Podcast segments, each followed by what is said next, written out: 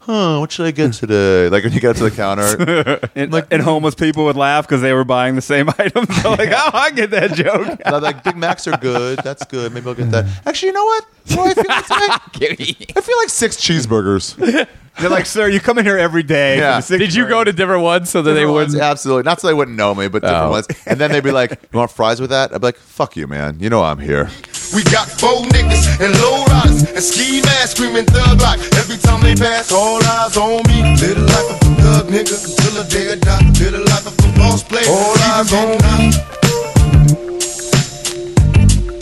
me. All eyes on me. Little life of a thug nigga until the day I die. Little life of a boss player. Even getting high. Take two. Ari Shafir's Captain's Tank, episode 251. Let's begin. You ever do a whole intro, like a 10 minute intro, and Nobody feel your pain. The world's changing. then get ready to move to the outro and then realize My girl said I need a raise. How long will she last? that wasn't very good? Between my woman and my pistol and my chips. Triple beam, got some smoke. Man, it's hard to admit your shit's not good. in the land with no plan. Like you do something, and you're like, yeah, good enough. Then you step back and look at it again, and you're like, that's not good enough. But it is there already. I've already put it in, you know, I put it down, so I could just move on. I could just move on. It's good enough for like done. But then you gotta be like, nah, it really isn't. Is that what I want to fucking put out to the world? So anyway, this rest of the intro will be me farting out uh, uh, a ad for stamps.com. Ladies and gentlemen, this is the second interview uh, with Dana O'Neill about Ari Shafir. So they did this first one when I was in LA taping This Is Not Happening in October. I sat on it, waited for 250, and then they said, you know what? Fuck it. Let's do it over again because they had better questions. Um, but I listened to a little bit of it, and it was still pretty funny. And people said, yeah, they wanted to hear it. So why not? Let's put it back to back. The Dana, the Dana O'Neill interview of Ari Shafir the early years. So I think we got all the way through from birth to comedy, and then the last episode, 250, was comedy on to present. Uh, good, good idea for an interview. And why not have the fucking the most hilarious guys in there doing it? Um, this podcast episode is brought to you by Parachute Home. Um, Parachute Home makes linens, makes bed sheets and stuff. I have some on my bed in New York Fulcheron is sleeping on them right now. Um, they're great. They're comfortable as fuck. I use them all the time. They're half, half, and then the other half is when I switch off. Um, but they're great. Honestly, seriously, I'm not going to lie to you guys. They're really good. And um, um, they have like blogs on their website for shit like how to do full fitted sheets. I'll tell you how to fold fitted sheets. You tell your maid, hey, these aren't folded well enough. And guess what? Until Trump gets in office, the borders are pretty open. So you're replaceable fold the fitted sheets. Go to parachutehome.com slash Ari. Receive $25 off your first order by using the code Ari at checkout. Dude, $25 is not bad. Um, free shipping, free returns, 30 night risk free guarantee. They take your comfort seriously so you can rest easy. That's pretty fucking cool. So use them for three weeks. And if you don't like them, just fucking send them back. You're out nothing. Oh, if you're a homeless dude with access to the internet and a credit card that you can put a hold of on for like 100 bucks or something or I don't know how much the sheets are why don't you get some get some parachute home sheets put them over your fucking garbage pile that you sleep on sleep on those for 3 weeks fucking return them money back then you can put in the code RE or not. Won't matter. You're getting your money back either way. I would I would put the code in RE anyway, just in case something happens with the credit card company. Oh, and then you just get a new one. Homeless people, all all my homeless listeners. That's how you do it. That's how you sleep on the comfort comfortable sleeping something. Come on, Ari.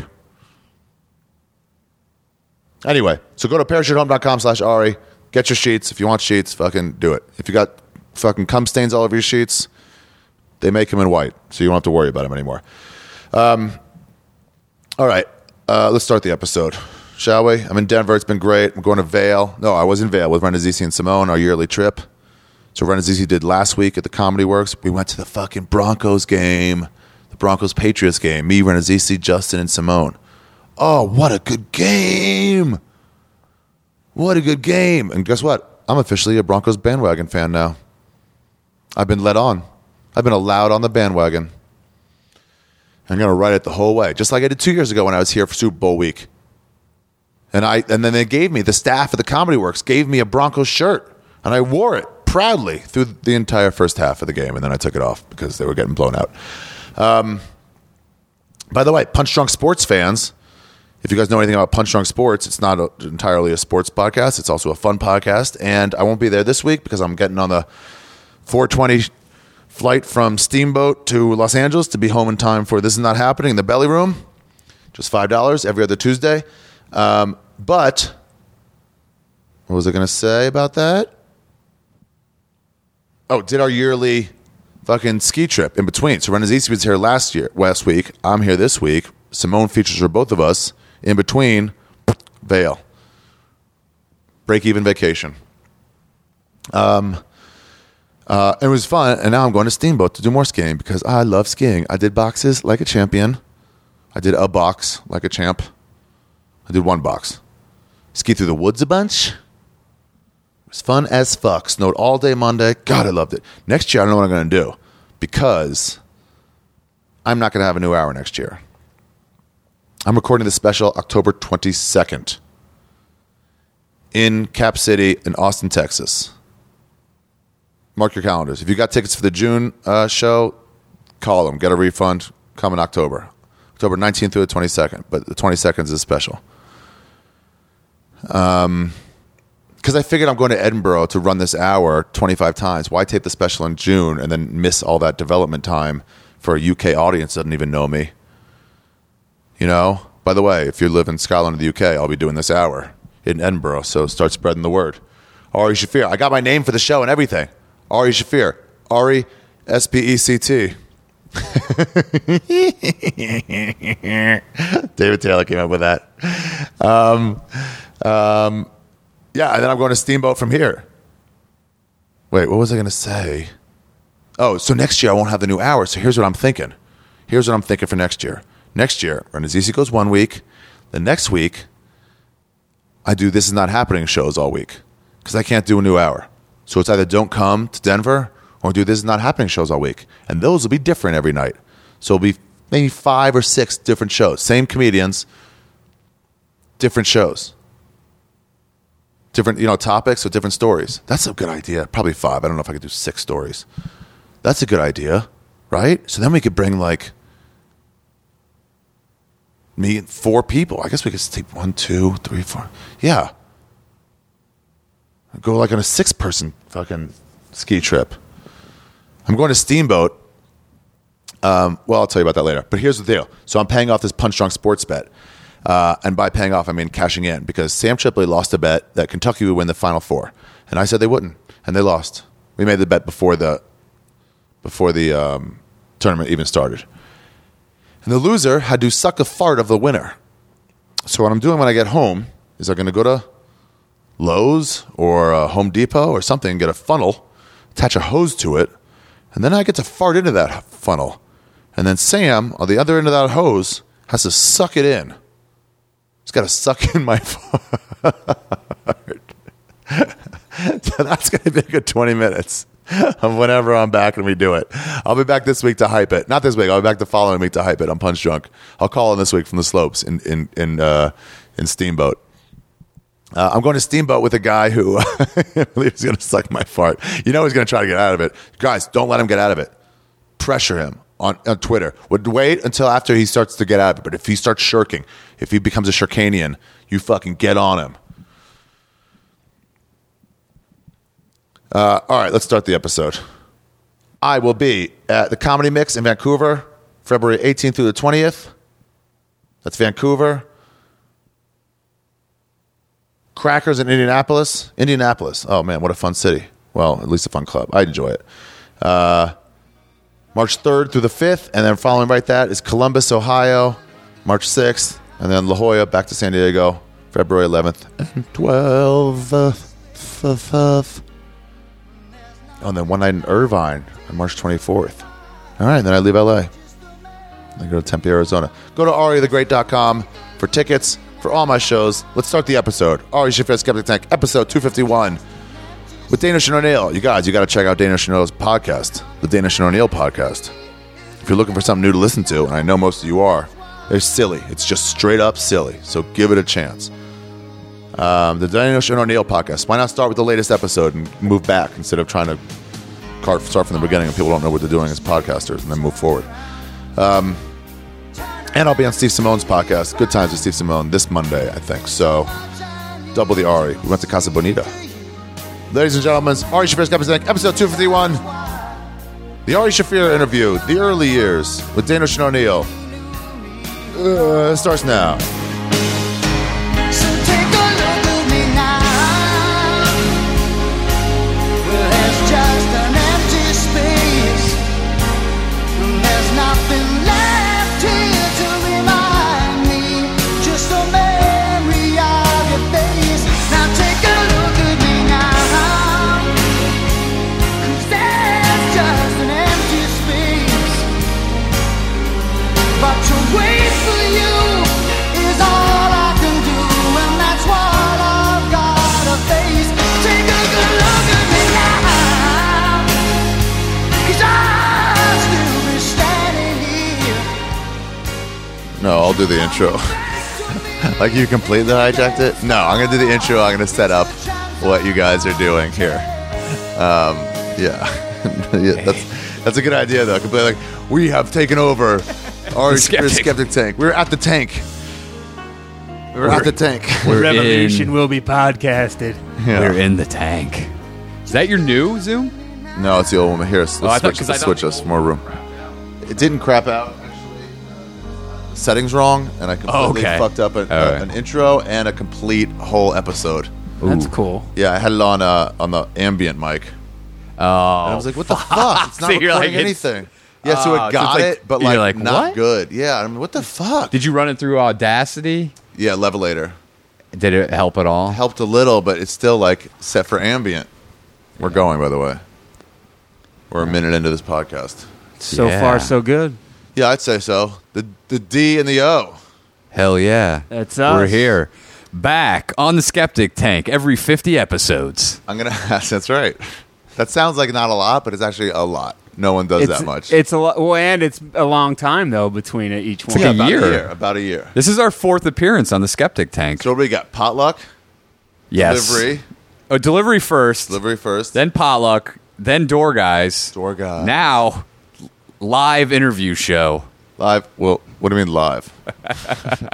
pre-recorded live. Pre-recorded live. It's all live. When you came We're to live in us, front of a studio audience. you came to us and you said, "Oh, what do you want to talk, talk about this time?" And then you came to us again. Uh, I still don't know what you want to talk about. It's coming up, so you better hurry up. We said this guy's done. Ari Shafir's done 250 episodes of a sh- of a podcast, Yeah. and and still, no one has had the common courtesy to interview you. you're an enigma to many. Yeah, in fact, actually, when I'm on other people's interviews, when I'm out doing other people, my my fallback, my general fallback is to just start asking them questions. which means that you're hiding a lot. Maybe And today we're gonna find out everything that you're hiding. Ari Shafir unmasked. O'Neill is uh, splayed out on a white Oh, leather yeah. coat uh, sofa. His legs are out. Looks nice. Looks you look relaxed. You look I am. rested. This is a nice place, though, huh? 156 bucks a fucking day. Fucking fireplace. It's insane. We're in Echo Park at uh, Ari B and B's Ari B E and B's Airbnb. place. the only thing that I'm worried about is the bathroom here is like there's no door to it. You have to close two other doors to other rooms. So I'm always worried that Shafir is going to pull his antics while I'm in there taking a piss. What kind of antics? Dude, Shafir antics. I know. I'm saying I would definitely do it, but I don't know. Throw, Start a, throw a filming. bag of urine at him Who because the knows? toilet is literally faced facing like whatever door opens into the living room. Yeah, it's that's weird. It's very The bathroom exposed. Door is weird, and to, to steam a shirt, you have to like close all those doors and like just have a bigger area to steam. Oh yeah, you're still into the steaming. You never bought an ironing board. no, You realize we have a huge drought, right? When you do that. that's helping the drought, putting steam into the. uh, Oh, okay. into You're just trying to So get you enough use to- like you probably use like hundreds of gallons of water just to get a wrinkle out of your fucking shirt. There's still a drought. Didn't it rain three days ago? yeah, just get yeah, one wrinkle. fucking sprinkled. Just get one wrinkle. We're fucking like spray paint and WD forty away from Mad Max in the street. you need to- already spray, yeah. already steaming his fucking clothes You would one be item at that guy, a time. dude. When the apocalypse comes, Ari Shafir will, will not. He will not re- do anything to downgrade his lifestyle. No. You're like, uh, I need to steal water because I need hundreds of gallons to get the wrinkles out of these pants. You'll last about four days, but it'll be like a very pristine four days. Yeah, it'll be like, wow, everything's great. You'll do like two good, great podcasts about Irish Um, beer apocalypse. I need to kill you. You have the last can of Rogaine foam. So I'm going to shoot you now. like, all right, I'm you don't, killing people for Rogaine you don't have foam. to not and- be bald in the apocalypse. No, I'd rather not be bald. Ari's tweeting in the apocalypse. Uh, who has weed? Uh, where are you? Meet me up uh, Dead Man's Creek where they're hanging people. uh, at least I got LASIK, but uh, I, that's really no benefit to me because all the other luxuries are gone. that wor- that does worry me. Like I want to get LASIK. Just literally, and this is my what? greatest fear. The apocalypse comes and I break my glasses. Oh, like like fucking uh, like uh, Piggy yes, in in uh, whatever. What was that? uh, Lord of the Flies. Flies. Dude, this yeah. guy spends a lot of time thinking about the apocalypse. Of course And you do. If, it, do- Anyone if does. it doesn't happen, it's like such a lot of time and planning. It's like my whole life of failure has been leading up to the apocalypse, where I think I'll be a breakout star. Even a non-apocalypse, oh, breakout star There's no Of the stars- apocalypse. Oh, of the apocalypse. He Yeah. wants to be like a fucking what do you call him? Like a Like a, a warlord. yeah. Oh yeah, yeah. Like a for sure. leader. Yeah, you would you would uh, fill a vacuum for sure, a power vacuum. like, well, I got this knife. Maybe that puts me in charge. Can I be a yeah. duke? I already told my girlfriend that I will have hundreds of women to have sex with for my crew and myself, but she will just be mine. How'd, Oh, nice. she, how'd she handle? Uh, she didn't like it, but then I said the alternative is I throw you to everyone else Oh, and so as then she's well. like, and she's So like, you're okay, a I ma- guess you're, I'll have to you're a take mafia that. lord. You're like, I'm offering you protection. This is how you treat me. More or less. yeah, Yeah. Uh, who is that? Little Esther. By the way, her and I never had relations. What are you talking? I did about? not have sexual relations with that woman. Uh, Yes, you did. Little Esther. Let's call her. Let's get her on the air. Scholar. Little Esther. well, What happened there? what happened? Whoa, he's turning Uh, the table. he's interviewing you. Uh, Yeah, dude. wait. This That's is the- about that- you, fall dude. back, fall back. Dude, I'm glad you're here to catch that shit See how because I almost seamlessly do fell into it, See how dude. Seamlessly it goes. Because we all want to talk about ourselves. So it's like, yeah, We're all needy. We it all makes have it problems. easier. You just uh, like, throw it to I the- mean, what happened is like I didn't. My penis fell into her vagina, and crazy? it's a little wild people. looking back. She has a good body though. What? She really does. Uh, underneath those, underneath the you know the children's gap, baby gap clothes is good She's stuff. baby Gab. She wears like men's medium, very baggy. Whatever, I guess. Let's I don't know. Let's That was get just to a- the interview of Yes. Ari David Shafir. Is that your Would you middle need to name? do any plugging nail it. uh, in the beginning? No, that. What do you mean plugging dates and stuff? Don't you usually do that? No, that's in the intro. Oh. Why don't you guys plug your dates? By the way, this will be out in fucking December. So I can't think if I want to put a few. Here's the problem. I looked at the dates, and it's going to be right at like the Christmas time, and that means nobody listens. The Christmas and New Year's episodes, Ah, almost nobody listens to those. So either I'm going to put in like a midweek skeptic tank to pull it up a week, or I'm going to put in some like non numbered skeptic tanks. C- Or how Push it about back could a you couple just weeks. do numbers ahead of ours, like 251, 252, And then back to 253, 250? and then 250 comes out? Because we Maybe. do have to keep the 50 streak Yeah. alive. I had to do it last year. I had to add one or something for, for to get Robert Kelly in there early so I can get you guys after New Year's. I Yeah. think, and now it's right back. Let's I just want to plug. renumber it. Uh, I'm going to be in Israel in December. If you're in the area, I'll be there. but you're not going to be performing. I'll be staying in Herzliya if you want to Ooh, party. Uh, Herzliya. I, have seen some topless chicks on the beach. You like Israel? It's fun, right? I do like it. Yeah. I mean, I go with my family, so it's not you know it's You're not one of the like only a- guys to not get laid on uh, Birthright. Uh, Oh, you did? Oh, I, I ate a girl's pussy and it ended disastrous. but you you got laid after birthright, Yeah, and it through led- birthright and hook it led connection. to me being stalked briefly. Stalked? Yeah, and I had to call, oh, look at Ari, wheels turning. How do I turn the wheels into call- an interview about I the had stalking? to call the police. Really? Yeah. Well, I didn't want like people. in My fa- people were like, "We're worried. Just call, just in case. This is getting kind of weird." And I was like, "Whatever, fine." How good are you at eating pussy? Uh, pretty good. Yeah, I guess so. Turns out the chick had a secret boyfriend that. In another part of the country. Yeah. He wanted you to eat his pussy? Uh, he, turns out he was a little unhinged, uh, and he, he wasn't happy about it. about how you ate my girlfriend's pussy. I want you to come here and eat It's a long story, but let's get to Ari, you ever see everybody. that? You ever see that thing on uh, on shortcuts? the movie Shortcuts, a Ra- Ra- uh, Raymond Carver book that got turned into a movie by Robert Altman, and uh, No. it's Julianne Moore, and she's been confronted by uh, that guy who was really into recycling later, that, that actor who got really into recycling. Oh, uh, Ed Begley Jr. Junior, yeah, I think so. And uh, she's finally admitting, it's like, I know you came home late from that party. I know it. And he finally, she admitted after ten years, and she goes, he didn't come inside me. He didn't come inside me. That's what you should do to that guy. Like, I never fucked her. I just bait her pussy. The guy at one point, he was so persistent calling me. I finally I was like, "What do you want?" Yeah. And he's like, "How many times did you fuck her?" And I was like, "A lot. I didn't count. A lot of times." And he's like, "It was consensual." Like, What the fuck? I fuck Man, no. a lot of times. I raped your girlfriend forty. The fuck? Yes, it was consensual. What the fuck? He's emotional. And then he was like, "All right, that's it." And then he fucking the next day, and I was like, "All right, I gave you what you wanted." called you again? Yeah, like a million times. I was like, "That's it. I'm calling the That's the cops. thing. You're just Fuck you. flailing. You. are jealous. You're just flailing. You're like, I Also, don't why know wouldn't what this I guy want. cut his losses and be like, "This bitch cheated on me. I I'm said to him, fucking I go, done." dude, do you think why are you talking to me? Talk to her. I don't know you. You know her. That's the thing. Uh, It's a, a misconception. My w- ex-wife used to say that, tell me that it was like, talk to the person who cheated on you, not to the Yeah. person who has the same taste in chicks as you do. No, it does- because Well, dude, that's a classic pussy though, because you're like, I still want to be with this chick, but I need to take my aggression out on somebody. Yeah, and so that's why you have the thing. Is like, was it consensual? Like, well, maybe it was against her will. Like, she was pushed into this thing.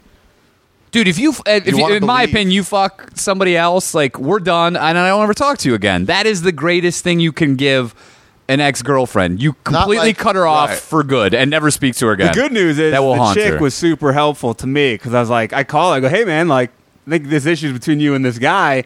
Have you talked to him? She's like, well, I, I don't. I don't remember a lot of what happened. I kind of blocked it out. And I'm like, About okay, you? Yeah, I'm Oh, so, like, pulling so that you're out move. of your fucking mind, or I you're blocked just a, it out on multiple occasions. dude. The worst Women part use that blackout card so oh my much. God. The worst part is she was a squirter. Who wants that as a regular girlfriend? Not Dude, as it- a regular girl. dude. It was That's a novelty even act. with a towel. Novelty it was act. like s- a fireman had just thrown a bucket of water on my bed. Where are you gonna fuck? Like you have to prep all your fuckings. Dude, it was crazy. I've never. Exp- that was the first and only experience with it. But it was California Adventure. Like, it really was. It was like you need like a you need to fuck a on a fucking- slip and slide, and so Yeah. then you can dive You across. could bring You're like "Hey, kids. That was fun. You could have kids in the neighborhood come by and you're just fingering her pussy and she's just squirting on children. they run, run through it. Or you could sit at the top of somebody's pool wa- uh, slide. fucking at their terrible. pool. You're not gonna you're not gonna spur of the moment fuck like in a car, like on a couch. Unless it's a rental with rubber seats. No. Yeah. When are you guys gonna get Boner City USA back again? Well, we have Danish and O'Neill podcast. Oh, you do. We're twelve episodes. Deep. Uh, We're Boner back. City. It, this is kind of it's a ver. You know, it's it's. oh, what's wrong with Boner City USA? I mean, I guess Danish O'Neill podcast is good. I mean, I like the name. I guess it's, it's- you know, we it's do okay. we we the only guy that we cut out was a, a guy by the name of Dan Bilax because we still do And- Andrew DeWitt's Oh, you do show, DeWitt? Um, oh, and uh, DeWitt's going to do our show. on occasion. Yeah, and uh, but we're like uh, we're like that popular sitcom, and then we had a spinoff. Like Joey. We're Yes, we're Frasier. Yeah. we're, more like King of Queens to Everyone Loves Raymond. That's a popular show. yeah, so Not that also that Joey Tribbiani spinoff of Married with Children. Remember that one? yes, uh, What? Uh, Did not last long. do you remember? eh, That's He the wasn't one Joey with Tribbiani. He was just dating Kelly Kelly uh, uh, Bundy, and then he had his own show. I don't remember this at all. yeah. There Uh, There was was pretty much doing that character from Friends, just dumber. yeah. Huh. Interesting. I remember that. Then there, but there was also the Married with Children hybrid with the bunny. With the bunny. Bobcat Goldthwait Yeah. voiced the bunny, and then Nikki Cox. So in it. yes, but that was just Married with Children, but instead of the girl being dumb, it was the boy being dumb. Yeah. And it was like they had a rabbit that I don't fucking know how They these set up, Married with Children set up a couple spin-offs that were like, we're only writing a couple episodes of our show so that we can spin off this other show. It wasn't like, great character, maybe he should have his own show. It was like, no, we're setting it up. Married with Children lasted forever too. How crazy is that? Like I mean the show was like the same same joke, same shit constantly, It was just a joke. but the fest. performances were great. it was just like Yeah. 800 jokes packed into 22 minutes. Yeah. yeah. Let's get to the interview. Let's All right. unpack Ari's here. derailing us, dude. Derailing. I wanna- Classic. I want to start at the derailing. beginning in this line of questioning. You'll see where I'm leading with it. Have you? I don't know if you've, you've probably talked about this at times, but what what was your childhood like? Where did you grow up? How did you grow up? And what what did, what did religion play a part? And I want to know what the relationship with your family is currently. we'll get to that in That's a a minute. lot of stuff, man. No, No, let's no, I start- know, but these are just all currently first question of Yeah. the That's the next syllabus. This is 50. why you got to write these things down as you as you go to be like, oh, I want to ask him later, but it's not the right question right now, so you write them down. we'll in a little start with the notebook, and then you childhood. go We'll later. move through. Yeah. Childhood, okay, it was pretty good. I grew up in North Carolina. Uh, I You grew up in North Carolina? until fourth grade. I knew that. I didn't Uh, know I was that. born in New York City. Ma- I think Manhattan General Hospital or NYU General Hospital or something like that. Um, I don't remember. And then when I was three months old, as the story is told to me, my mom uh, was upset that my older sister, her favorite game was uh, riding up and down the elevator, and she goes, "We gotta get the fuck out of here." She, so she was anti elevators. Not that, but anti a child having that as their favorite game. Oh, she grew okay. up in Atlanta, Georgia. Oh, okay. You know, in the in the in the woods, you could walk around neighborhood. You know, Yeah. especially back then, Real Georgia, neighborhood. fifty years ago. yeah. Um, How many uh, slaves did your mother own? Oh man, we used to torture her. We're like, whenever we said like black, and she didn't hear, us, she goes, "What? You know those people attached to the end of fire hoses?" Like, because she grew up in the fucking shit. I mean, her synagogue was firebombed. Does your Oh, mom have an fuck. accent? Southern Uh, a accent? little bit when she goes down south, it comes back stronger. That's weird because I, for some reason I just picture her having like a thick like, New York- Israeli accent or not at all. something crazy. I cannot picture your mom having like a southern Yeah. twang to So her. you so you moved because your mom didn't like the inner city raising kids. Yeah, and so they wanted to go, so we went to North Carolina. They wanted to go, I guess, somewhere else. Um, Where did you live in her New life. York with them? I don't remember. I don't. I mean, I How don't old were know. you? I'm three months old. When I Okay, left. so so okay. Yeah, I mean, I have no idea. And then I was raised in North Greensboro, North Carolina, till fourth grade. I Um, can't even picture you. And yeah, on Pebble Pebble Street. wow, Uh, Um, And what was uh, I, I mean? Were there you were Orthodox Jewish, right? no, no, None. not yet. My dad had swayed, and uh, for a while, Your dad's Israeli, My correct? dad's Israeli Romanian by way of Romania. Wait, when they say by way of, does that mean the last place they came or the first place they it came? means that the first- family first went moved. from Israel to Romania for a little while and then headed over. so if no, I, I, think say- it means from Romania to Israel. so if I say like I say you're Jewish. If I say via- like Steve or- Simone's one of if he's in New York, it's one of LA's fa- best comics by way of Philadelphia, or do I go one of Philadelphia's Oh, best maybe, comics okay. by way of I think LA? you have it right. I think you have it right. by way of First- Philadelphia. First, yes. Yeah. So yeah, he was by Hmm. way of Romania, and then the Germans. When did he uh, move to the U.S.? Well, the Germans moved him out. Forcefully. Did they, did they ask nicely? They did not really talk to him about it at all. Let's say he was evicted. Uh, Yeah, he was which is to evicted. put it pol- very politely. Yeah. Where did, where did he live in? Uh, or where? where, Well, they where were in would- an internment camp for a while. okay. Um, and then they f- they found the father who's he was liberated from a from a my grandfather from I think Bergen Belsen from Okay. a concentration camp. Um, I think the Russians liberated him. Ooh. Um, That's it's rough when the Russians are liberating you. Well, it's just like they came from different. Sides. yeah, yeah. Americans Everyone was liberated everyone was some. moving to the middle. Yeah, I mean he was he was in a month away from being killed for sure. But my dad was already alive, so I guess it would have been different, but still alive. yeah. Anyway, so then they got back together, uh, had no home, and then they moved to Israel. And then after the war, that's my dad served in the. I'm sorry, not that war. After uh, the '56 war Okay. uh, or '67, wait, no, not '56. Your dad's had 49. quite quite the life. Yeah, maybe 56 war, the Suez Canal. He fought in that war. Phew, uh, Jesus. He's had quite the run of Yeah, of for shit. sure. And so then he gra- he finished the army and he wanted to spread his wings, you know. So he moved to New York moved to New York. and, And he then- met your beautiful mother. uh, But my little via- mother, my, they, my mom. The the story goes, my mom wouldn't date him because she never heard that accent before. She thought he was Puerto Rican. She's like, well, I don't know about you. Hey y'all, You gotta convince her Eh, he's you, Israeli. you want to uh, date me? All right. Well, I don't do Puerto Ricans. Yeah. Where are you from in Puerto Rico exactly?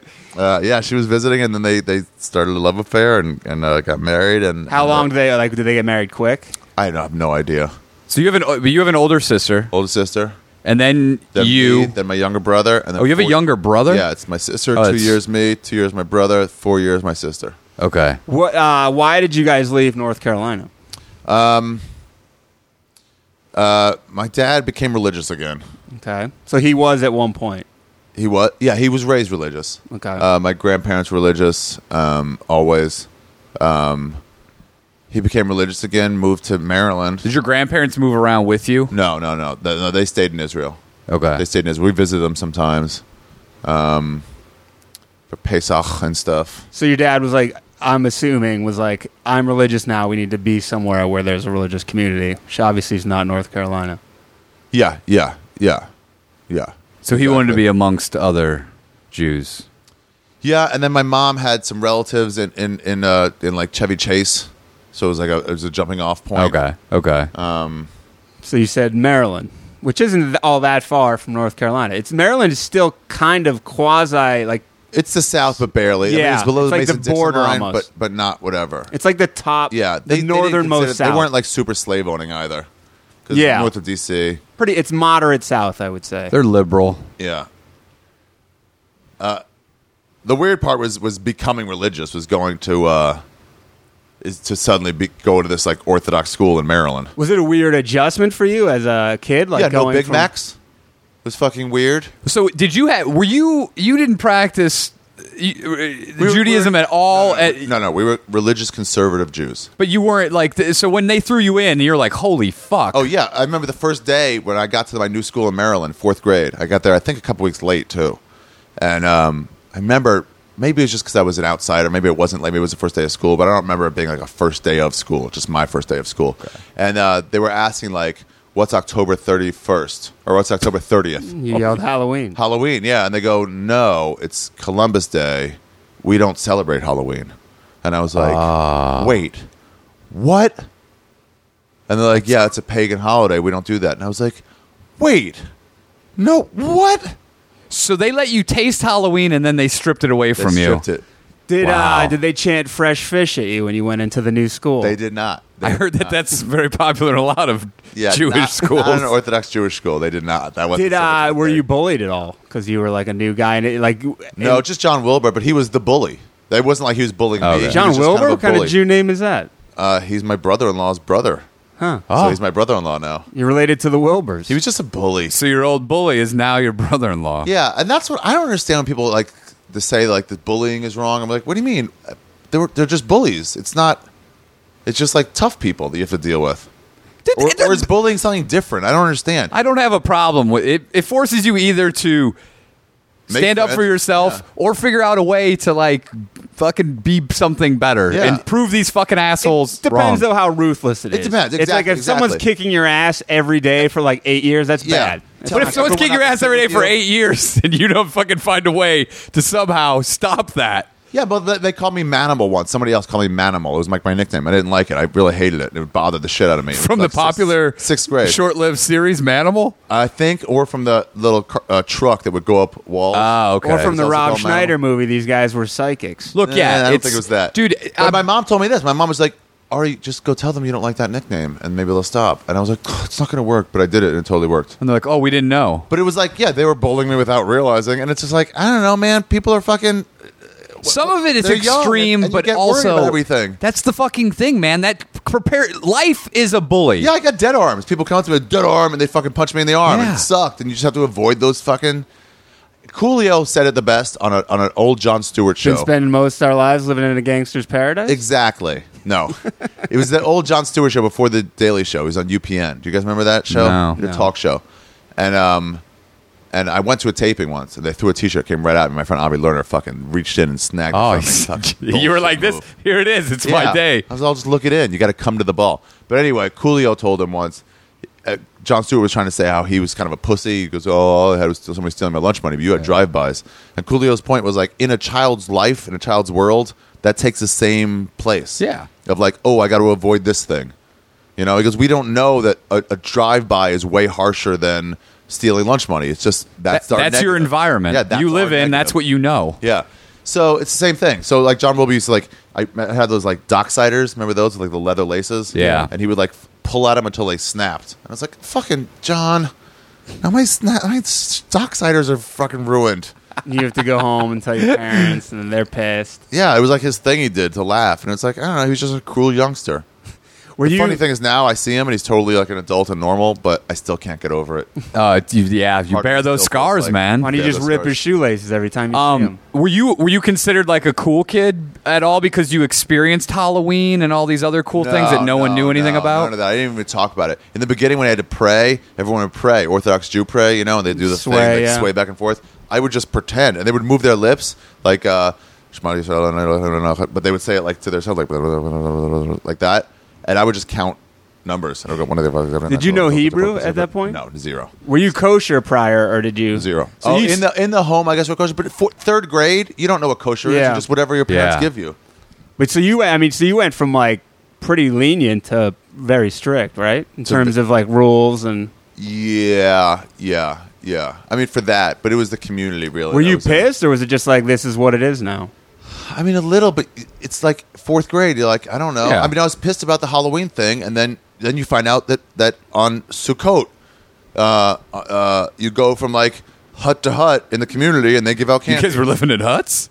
no, You- only eight, and days. it's, it's on this holiday you make these enclosures. yeah, and then on Purim also, people give out gift baskets. With a that's bunch of the candy. Jewish Halloween. That's the Jewish Halloween, but Yeah. no candy. The candy is Sukkot, so it's like you, there's makeup calls. But Yeah. then in Hanukkah you get the sufganiyot, the donuts. Yeah, there's tons of things, And you the get eight presents- days. Yeah, Which uh, it's always worse than Christmas as a Jew, for my opinion. for sure. we get shittier For presents. sure, for sure.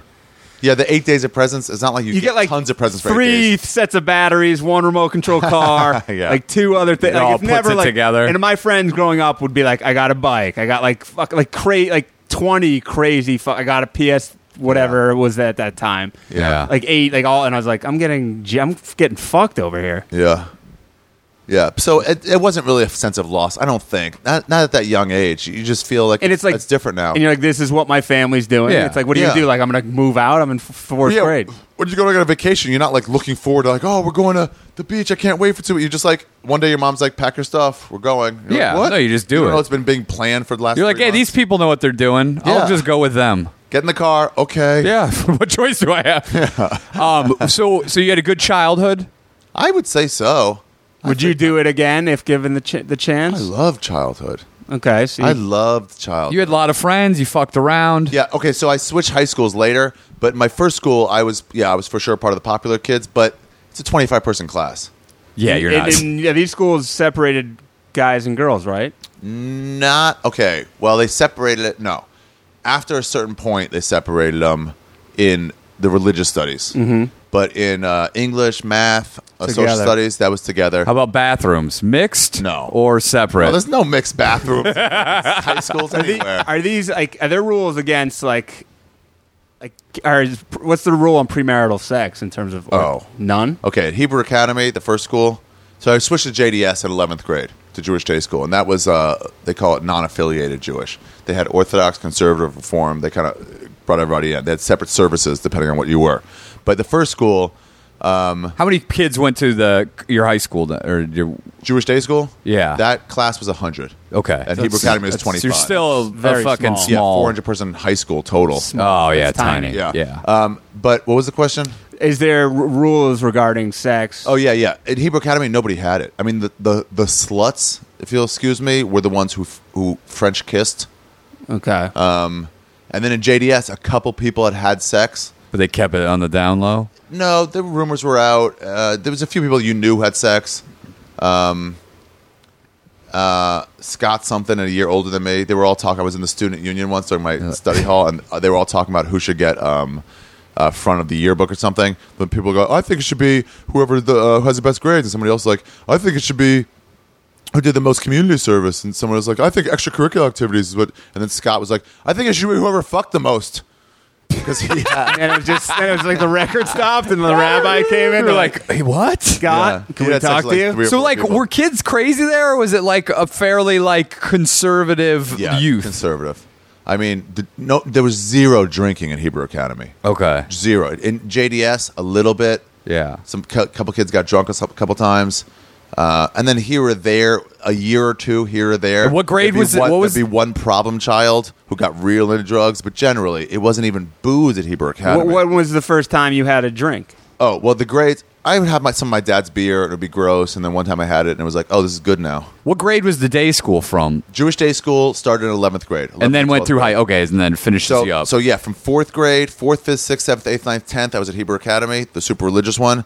Before that was B'nai Israel, I think, in, in North Carolina, and then great eleventh and school. twelfth grade. Okay. Just because my sister, when I was in tenth grade, my sister was in was in senior year, and the second half of senior year is just a waste. I mean, Oh, you you only just, have to not fail. You've already Yeah. got into whatever college You're you're, just getting into. coasting, yeah. yeah. Or you can fail more. Like I failed my last. I got a lot of Fs. My last. Uh, really? Yeah. You? Did you go to No. college? yeah. How was college? College was good. Well, don't do, don't fall for Ah, this. you got me. Oh, Hey, so let me ask you this. This is a big question. Do you think if you had been a rebellious youth that you would be completely different now?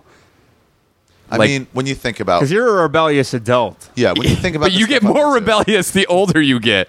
I've thought about it. When you think about the stuff I'm into, the, the drugs, uh, sex, Showing your cock. sure, seriously, things like that. Yeah. You don't have a lot of boundaries in Yeah, terms of in I terms of think- anything. You don't I- like rules. I think that is a rebellion from this really like pulled down, like not prisony kind of place, but like not feeling free to really express myself, never having sex, not having sex till I was 23. Which is crazy. So like Yeah. now it's like people like, do you really care that much about a sex story? And it's like, oh yes, I really do. For me to have sex, to have some sexual crazy story is like that's nuts. Because Yeah. I didn't, I never had sex. It's still like what? Do you think just if- now it's becoming sort of normalized? But if you were like, yeah, because now I feel like you are. I do feel like now at, at like forty, you are starting to level off to where you would be at thirty. Right, exactly. Or you like late you- 20s. You found like what you're what you what you're comfortable. You you found like your rhythm, your Yeah, niche. I Because you were don't- talking, you're like, I just would like a nice conversation with a woman or Sometimes, something, yeah, I and just like want I also don't. dating. I don't want to be monogamous, but I also just I also want what what the good things of a girlfriend is coming home to someone you know and someone who can challenge you mentally, Yeah. and not just fucking. Would you give like a 15 year old kid the advice of like, go fucking crazy for the next five to seven years and get really fucking insane so that when you're 30, Well, that's what Hemingway would say. Hemingway would say like, just don't be a don't writer know, now. though. Go join up in a war. Yeah. he drove an ambulance in the Spanish-American War. Man, I don't No, know, the but- Spanish Civil War. you can also fuck up your life a lot. As Absolutely, a but you get these 15 year old experiences. crazy kid. yes, you can. I wouldn't say go crazy at fifteen. I would say go ahead and smoke pot. Go ahead and do mushrooms. That's fucking. But I, I would be against I that know just too many because people that have done it and it doesn't fuck them up. It's just some shit they did in high school. I feel like I feel like my brain has been stunted somewhat from like early drug use. I don't know, man. I mean, maybe you say that, but I know the people who smoke pot with their parents, the like the hippie parents who are like, Yeah. yeah, I smoke pot with my, like the, they said I smoked pot when I was 16, 17, they showed me. Those people are way more well adjusted about drugs than the Oh, I people could who see just that, found yeah. out and then went crazy. But a I think- I think developmental if you're brain. deprived of things, Yeah. especially as a child, it makes you seek them out. Like you know, you can In the do- human comedy, to there's a like book- heroin or whatever it is. you Yeah, know? there's a book called The Human Comedy by William Soroyan, I think. Yeah. and um, in there there's a passage. Wow, how do I remember this? Um, that says like when religion is forced on you, you will f- slough it off. You will rebel against it. You know, Absolutely. because it's like When you anything wanna is see the other forced on side. you, and it's kids rebel against their parents. That's It's what why the kids Jehovah's do. Witness thing, or the whatever it's called, or, or the Amish thing, where it's like take a year off. the Go rum do- springer or whatever. it's Rumspringer, called. yeah. Go yeah, do everything At you want to 16, do, They fucking and then come back. go. They go do meth and all this crazy shit. Fuck, and then uh, most of them come back. Yeah, my friend got married to a girl, first girl to ever give him a blowjob, and got married to her. They had sex four times in six years or six times in four years. Doesn't really matter. Wow. and then they got divorced. And I was like, "What happened?" It's like, I don't know, but it's like he hadn't experienced. He didn't other know people. what went wrong. Yeah, and then he cheated a shitload and went crazy, and now he's with someone who he's really committed to. I guess there's the fine line of like going too f- crazy as a kid. But I think and there then, are Also some, gotta- you probably know some people though who have s- who have stuck it out. Who What do you mean? like who you grew up with, and Well are still- adjusted. still, in that life. I'm like- Absolutely, tons. But here's my thing: if you're left wondering, and right, okay, here's the thing: it's not for everybody. Nothing's Yeah. for everybody. Yeah. But my feeling is for a lot of people, if you're left wondering what's on the other side, not the grass is always greener, but if you don't know what the grass looks like, then you're gonna really be. And then you get there and you see, oh, the grass is not greener, and you're like, cool, now I can appreciate my life. Yes. That's the reason I did stand up. The one reason I went and did stand up, I moved out to do it to try it, because I didn't want to be 35 with two kids and a wife, going like, what if I had tried? And I would have been able to accept trying and failing, and then go, I don't like this life, but I tried, and that wasn't an option. So now I'm gonna commit to this wife and shitty kid life. were you always into stand Wait, up? can we can we rewind with one? Well, what, quick we're on, but timeout? we're on a streak here. I want one quick timeout. I just want to rewind and then we'll get right back remember, to that. Remember that? All right. I, I'll remember that thread. But What did he say? he said, What? "Were you always into stand up and wanting to do it?" Now, do you guys have problems a lot of times when you're wondering like how to lead your group? Like, No. who's leading? No, no, not It's not. usually. we're both Batman. There's Both no Batman. Robin. Oh, okay. It just depends. There's Yeah. no straight man. It's just whoever. it's like it's, as uh, John Little put it, you get two Don Rickles for the price of one. I saw John Little at a commercial audition once. look at that this guy. guy? Guy's leaf blowing. What's this guy going to blow? The dirt that's in the backyard? Well, I don't know. That was Are weird. your windows open?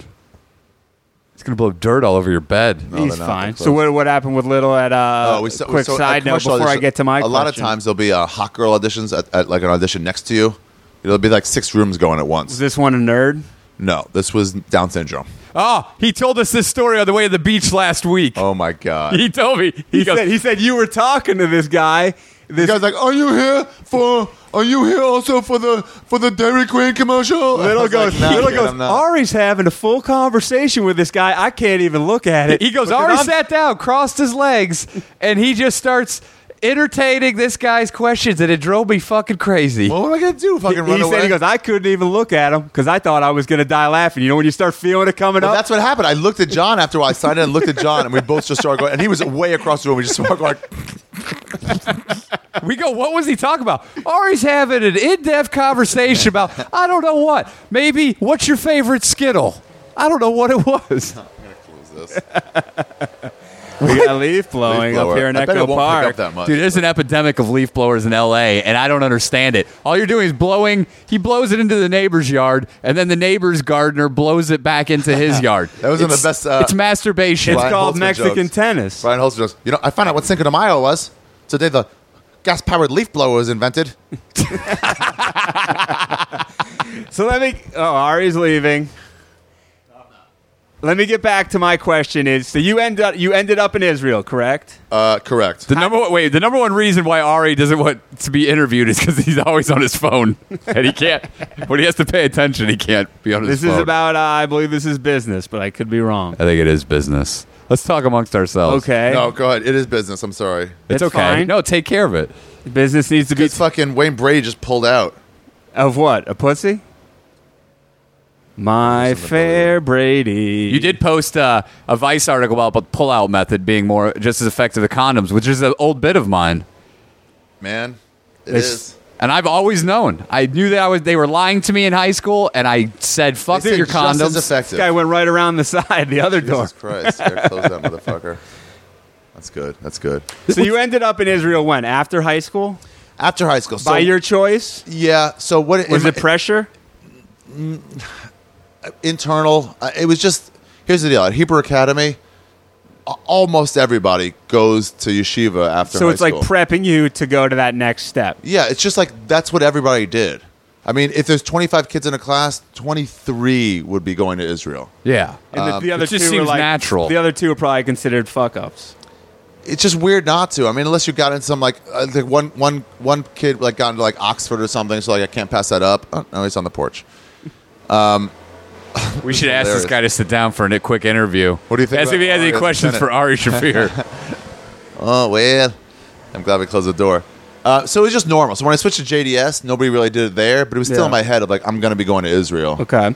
Um, the weird thing was when I got to JDS, I lost uh, I lost the less sense of religiousness that I had because a lot of kids didn't keep kosher. So I kind So it started- off the record didn't keep kosher too. So the sweater, s- the, a thread was loosening in the sweater. Were you in scared? that school? Like, were you scared that uh, whatever your God is was going to punish you? Nah, I didn't really think about it in 11th and 12th grade.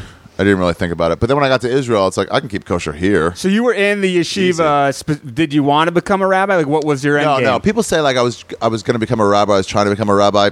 That's not really what yeshiva is. It's a seminary, Yeah, for sure. you're But- there to study. Yeah, really, though.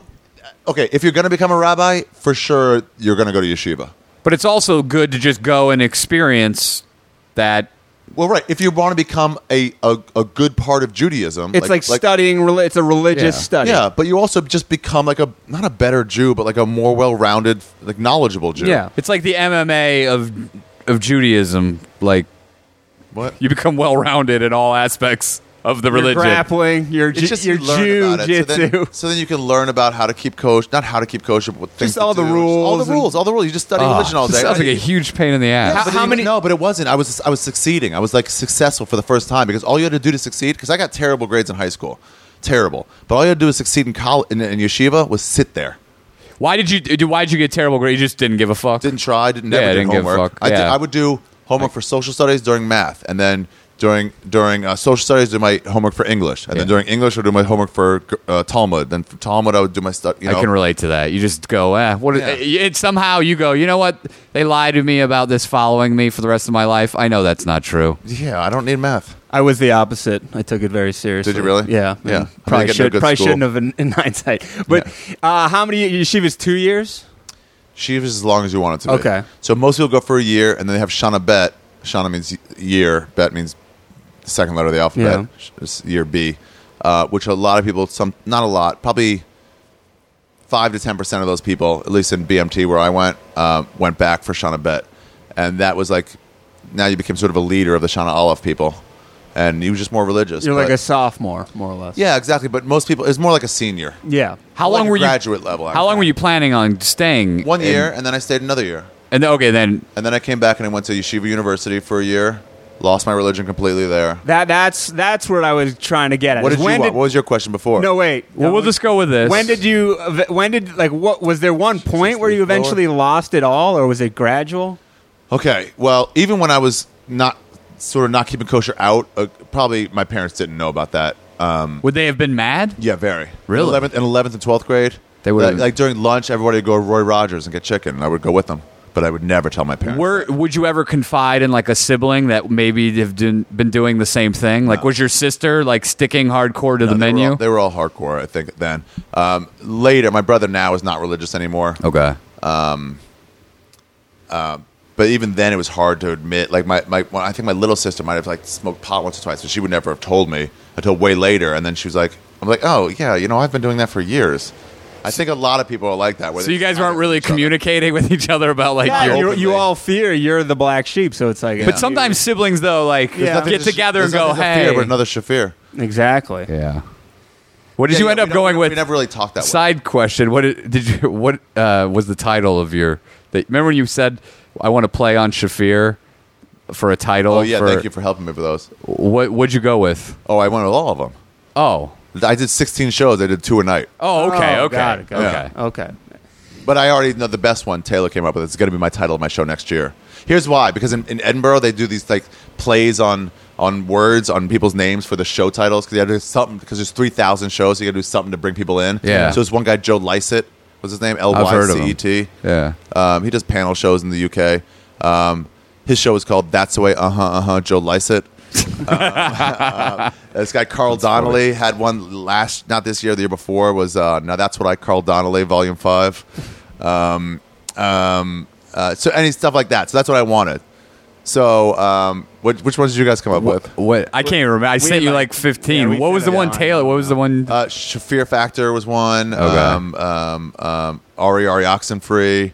Okay. Um, things like that. There was a Jer- bond. I say, yeah, I you Dirty sent Harry. him. I can't remember.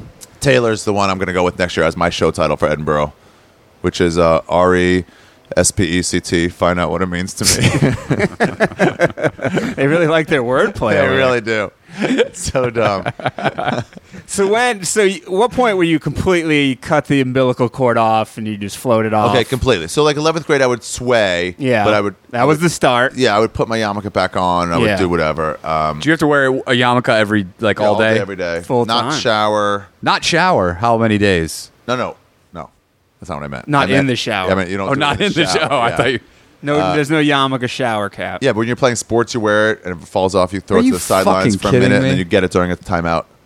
There's all these frisbee throws. I bet if you go on YouTube and look at like Orthodox Jewish uh, basketball leagues, you can see like people because once it starts falling off, you don't have time to clip it back on. You just frisbee it to your bench.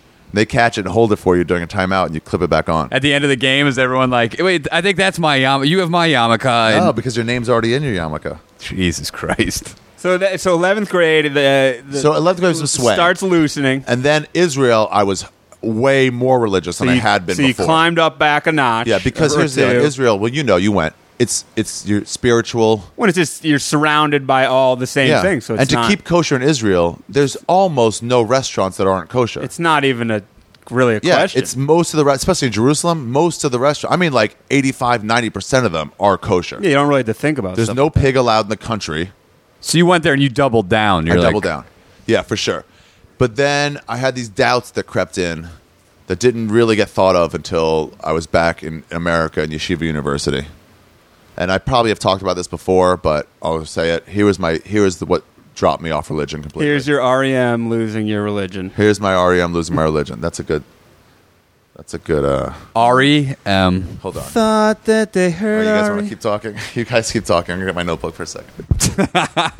So, uh, Ari's getting his notebook. Uh, it's made of moleskin, I believe. so listen to Danish and O'Neill. There, we've got a good podcast coming up every Monday. It's uh, we're all things Danish and O'Neill. This We're on week- Twitter at Danish and O'Neill, Instagram at Danish and O'Neill. This week, January 3rd, 2016. Our website, www.danishandoneal.com. We have no merchandise yet, but hey, that's even better because we're not trying to sell you anything. We're just trying to entertain. All right, guys. Hey, the Jesus Christ. infomercial's over. Ari came back with Look. uh, Oh, like it's- a hey. yard sale. Hey, when you uh, when you pack for a trip, what do you say? Paper or plastic? Ari has his Target uh, carry-on bag. I have to pull out shit from my car. oh, he has uh, looks like a costume. Is that a Minions costume? It is a Minions costume. It's my Halloween costume. That's weird. What are you doing Well, for I Halloween? don't know where my notebook is. Maybe right there. Yep, right there. I had it. What are you doing for Halloween? That you, Not sure yet. What are you guys doing? you already have a costume. I know that. Uh, Uh, I, don't know. We're going to. to Dan Bilak's annual Christmas party. Wait, is he still or doing the Halloween party? party? No. That was a great party. Dude, those were the best. That's how I got Julia Lillis' story from uh, that she did on my show. Oh, really? Yeah, but she told it at that Halloween party. That's the that's my show. Stories you tell at a party. And Yeah. She told that, and people were like, "We need a girl." I'm like, "Oh, I know a girl that has a killer story about fucking jealousy and going to England." That was crazy story. It was, right? yeah, She it's told crazy. us that. No, she told she us used to tell Oh, us, really? and we're Yeah. like, "Holy shit!" And then I was like, "They're like, well, we don't know." I'm like, "I'm telling you guys that it's a woman who has a good story." They they would not do well in the mafia because they don't take anything that anyone vouches for. Yeah. So Ari's writing something. Um, yeah, those parties were the best, man. It's a key point. It's a They key were point. great. I think he's writing the title Something of the show. insane always happened at the end of those fucking parties. Like it would always end up with Dan Bilak and a police helicopter and, And a him with bat, a and a baseball bat. bat. chasing someone down the street. And we're like, I guess the party's That was over. because of us, but let's guess stay the on party's task over. here. When was your REM losing your religion moment? Um, okay. Hello, hello. Hey, you guys talk for a second. Yep. Hopefully this is recording. so back to the annual Halloween parties. Oh, we're in the same one. Okay, that's why I see it. Okay. Okay. Here's my reli- here's my losing my religion. That's why I wrote down losing my religion for an outro song. Um, okay, I was back in, yesh- in Yeshiva University in New York, 185th in Amsterdam, Spanish Harlem. Might not be in Spanish Harlem anymore, but it was then. Hey, Papi Chulo. Crown Heights type area, maybe. Um, no, not Crown Heights, but um, okay. So we had these dorm rooms in Yeshiva, and How old are you, by the way? this is I was 18, 18, Okay. possibly 19, early 19, if anything. Oh, so you went right from high school to Right from high Got school. it. Okay. well, we went to, with JDS. We went. Oh, that's why I went to JDS because it was such a waste of senior year. And in JD Jewish Day School, what they did is they just doubled up math and English for the first semester of uh, of senior year, and then the second semester they all went to Israel. Got it. so, but it was a non-religious trip. Um, I mean, it was just a JDS trip. We also met up with a school in, in, in New Jersey, Ramaz or something, and that was our sister school. And we all had a trip together. We went to kibbutz for two months. We went to Jerusalem for a month. We traveled around the rest of the month, um, and then I went back for two years. So I was there Okay. for two and a half years total, but two Got it. half a year just in my high school, two years in yeshiva. So, So now you're 18, maybe 19. 18, 19, You're in getting in a yeshiva, dorm. and there's a dorm, and you know, okay, let me explain some rules of the Sabbath. You can't you you can't use electricity on the Sabbath. Can't do anything considered like Yeah. work or work. creating. And the reason the reason electricity is work is n- is because um, make they had seven types of of work. One is ditch digger, one is um, scribe. Um, someone else is starting a fire. I don't quite know how that is. So you can't write on on the Sabbath because that's Oh, my work. Uh, even though it's not work when you're just make, playing tic tac toe, but it's it's it's a job of a worker. Then you also can't dig a ditch. You can't drag a bench across sand because that digs the ditch. okay. Yeah, There's just crazy rules. And electricity is because you can't build a fire and it's a spark. When you turn on a light bulb, it's a spark. So all these rabbis had to meet and decide what is electricity, and they saw a spark. Like, okay, It's insanity. yeah. If these rabbis met and said, "Nah, it's just a small enough spark we're allowed," then we'd be allowed to use electricity on Shabbat, but we can't. So um, anyway, there was this light bulb right above our beds um, that we could read by, and it was stuck into the wall, and it was like this round, round like holder ball. It was like a big ball, kind of like the size of a of a of a um, what's that sour fruit? grapefruit. grapefruit, probably the size of a grapefruit. And Okay. at the end is a light bulb in there, and it's open. And you could twist it down, you could twist it up. Yeah. You know, whichever which way. And so I had it above my bed that I was going to read by. And on Friday night, I was going to uh, go to sleep. And my plan was to leave it on, couldn't turn off the light to go to sleep, but there was this cup that we use to wash our hands, ritually wash our hands in the morning. To do like three times, say a prayer. And I was going to put it upside down on top of that um, light bulb encasing, top of the round thing. And it put it on there, and then it wouldn't stay. It kept sliding off. And I kept thinking, like, well, I should just turn the light off. This is really annoying. The thing won't stay. I should turn the light off. But my dorm, the window to my dorm was right by the entrance to the dorms itself. Yeah. The front door to the dorms, and my window was right there. So if you if you're about to enter the whole dorms, if you look left, that's my window. Okay. So if anybody was coming by right then, they would see my light go off on Friday night. And these are all super Orthodox Jews. No lights go on or off. They're either on or they're off. You know yeah. what I mean? Yeah. Uh, you could maybe get away with it on Saturday day when nobody can see, but not at night. So if anybody's around, I'm fucked. I'm in trouble. Anyway, didn't turn the light off. I didn't do it. But that stuck with me. The thought of me wanting to turn the light off stuck with me. It turned your light off. And here's the deal. So when I was in Yeshiva University, thinking I can't. about But this, I can't even put myself in the place where you're like, logically, all I have to do is the most simple thing by switching the light off. Simple. But somebody has ingrained in me that that is something wrong about doing that. Yeah. it's insanity. yeah, but who who's to, who, who's it wrong to? yeah, yeah. No, I'm asking you a question. Like who? oh yeah, I don't know. well, who would? I mean, it would be wrong to whatever. It would be wrong wrong to people all who the sub- people that who practice the subscribe to religion that, who and higher your up? God. God. Yes. God. That's who would be most r- wrong to. Yeah. It'd be God doesn't want me to do it. And so the more I thought about it, the more I realized that if I believed in God, if I believed in a God who did not want me to do this, a God, a deity who says, don't touch that fucking light, how much pull would I actually have to turn the light off? How much would I be thinking, like, well, I'm going to get caught. Maybe I shouldn't do it, but I want to do it? Not if God is standing over you saying, I said, don't do Yeah. this. And then I realized that I didn't believe in God. Because if I believed in God, that wouldn't be a struggle in Yeah. me. So that, And is, then so it, that just, it, was it. just Sort of, it just sort of like took hold. And I thought about it and thought about it and thought about it. And I made a full decision like, guys, I think I'm going to be out now. That that started the little snowball down the hill. It wasn't even a snowball. It was a full boulder immediately. I started thinking about it. I stayed religious, stayed religious until I was like, no, you know what? I don't believe in God. I'm fully out. And then I went and got Taco Bell. And I went, like, if I'm out, I'm out. There's no reason to do any of this. And I transferred to Maryland immediately. so you, so that's when you went to Maryland. And what did your parents say? They were very upset. Yeah, I could see that not being. I had a talk with them because I couldn't just. Were they paying for your college? Yeah, for but, sure. but they still agreed to send you. Well, this was in Yeshiva University. I went there one year. Okay, And then I was like, I want to transfer to Maryland. And they're like, why? And I go, because there is no I- God. I, don't believe in God, and there's no point in me going to it. It was a split curriculum college, so from 9 a.m. to 1 p.m. it was three credits total. We did it every day for three credits total for the semester, and we studied Talmud, we studied Torah, we studied all these things, and you just get three credits. That I don't even think transferred to Maryland. so it would have taken you like twenty years to actually no, get no, it. no. You just have to go longer. Instead of taking you know four hours of classes a day, you take eight hours of classes a day. Um, and so I told him there's no reason for me to go here, and I want to transfer. And my mom was upset mostly because I lo- lost a community, and she's you know not being a part of the thing. My dad was just really upset. He was really mad. Did you, they may have though been holding out hope, like maybe this is a phase and it'll come back. I mean, not like I'm not religious. It was like when I say I don't wanna belie- I don't believe in God. It's pretty permanent. That's but not really you know. It's it's yeah. a tough thing to fall back from, like c- to jump back into religion. You never know though. One thing's like, I When don't- that's your thing, it's like may- you know maybe who knows. I think people though that fall out, uh, you can either have a life changing event that makes you believe in maybe a higher power, maybe it's not a god, but or when you get older in life, because like my family's not religious at all, but like now my parents are older and they're definitely like more trying to settle up. god fearing. trying to settle up the score before uh, the big, you know, Yeah.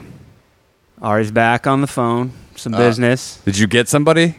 Santino, but I gotta give him spots now. The great Santino. Um, so let's can we fast Well, forward? wait, hold on. So this is the thing. So Okay. so then once I was out, I was out. My dad was. My dad said. My dad was like, "What do you mean you don't believe in God?"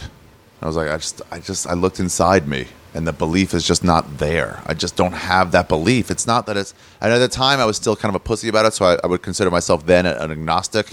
Yeah. I mean, like, I don't know, but I do know that if I looked inside, I don't see God there. So then I was like, I just don't think there's a belief there. And I wasn't willing to say there's no God. I was just saying I didn't believe. But my dad was like, he was like, even a dog believes in God. Are you lower than a dog? Jesus Christ. And I was like, man, you are not making this easy. Whoa.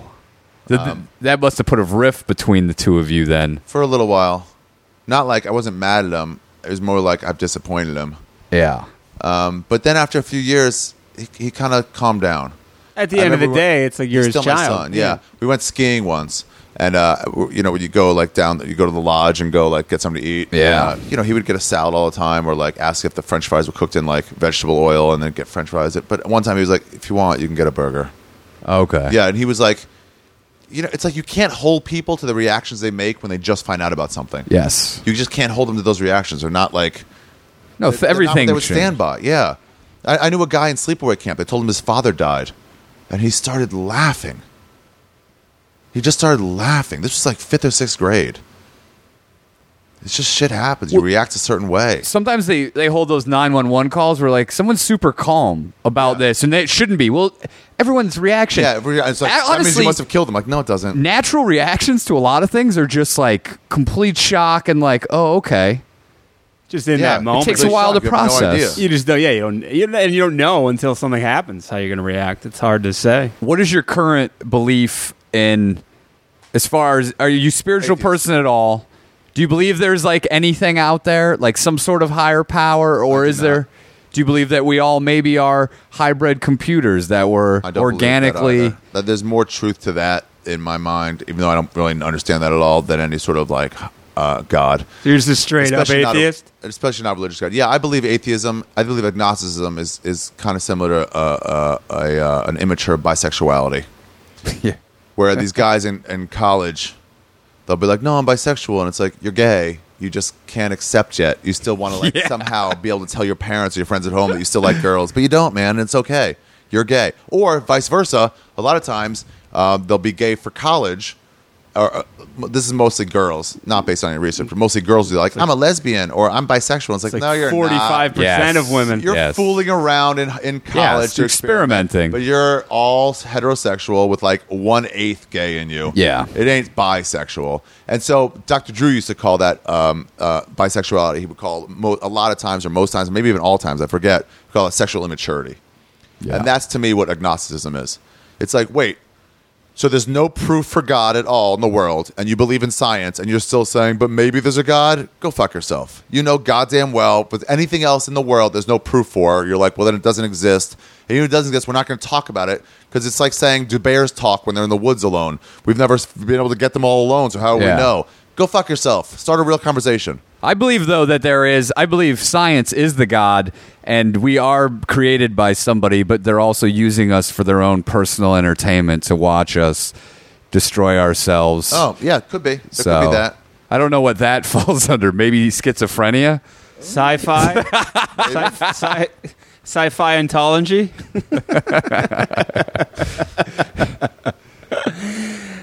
Can we- so let's we'll fast forward through Maryland and get back to O'Neill's question of So did comedy. you always want to do stand Yeah, like what what was your relationship with comedy as a young person, then in high school and then once you got to college? Okay, okay. consecrate this relationship. What is that? Eastbound and down. Oh. When uh, Will Farrell Let him watch. He says, boy comes down, he's watching him fuck his wife. And the wife's like, get the boy out of here. And he's like, no.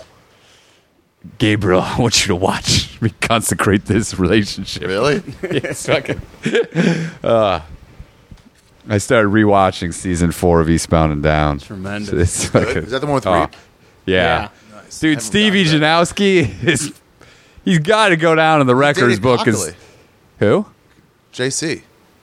Girl runs public house. JC Coakley. Who? Forget it. No, Steve Little. We're talking about Stevie Janowski. Yeah. He dated who? Get it. Doesn't matter. You don't so know. what, what was your relationship to No, no. comedy? okay. Well, I always like comp stand up.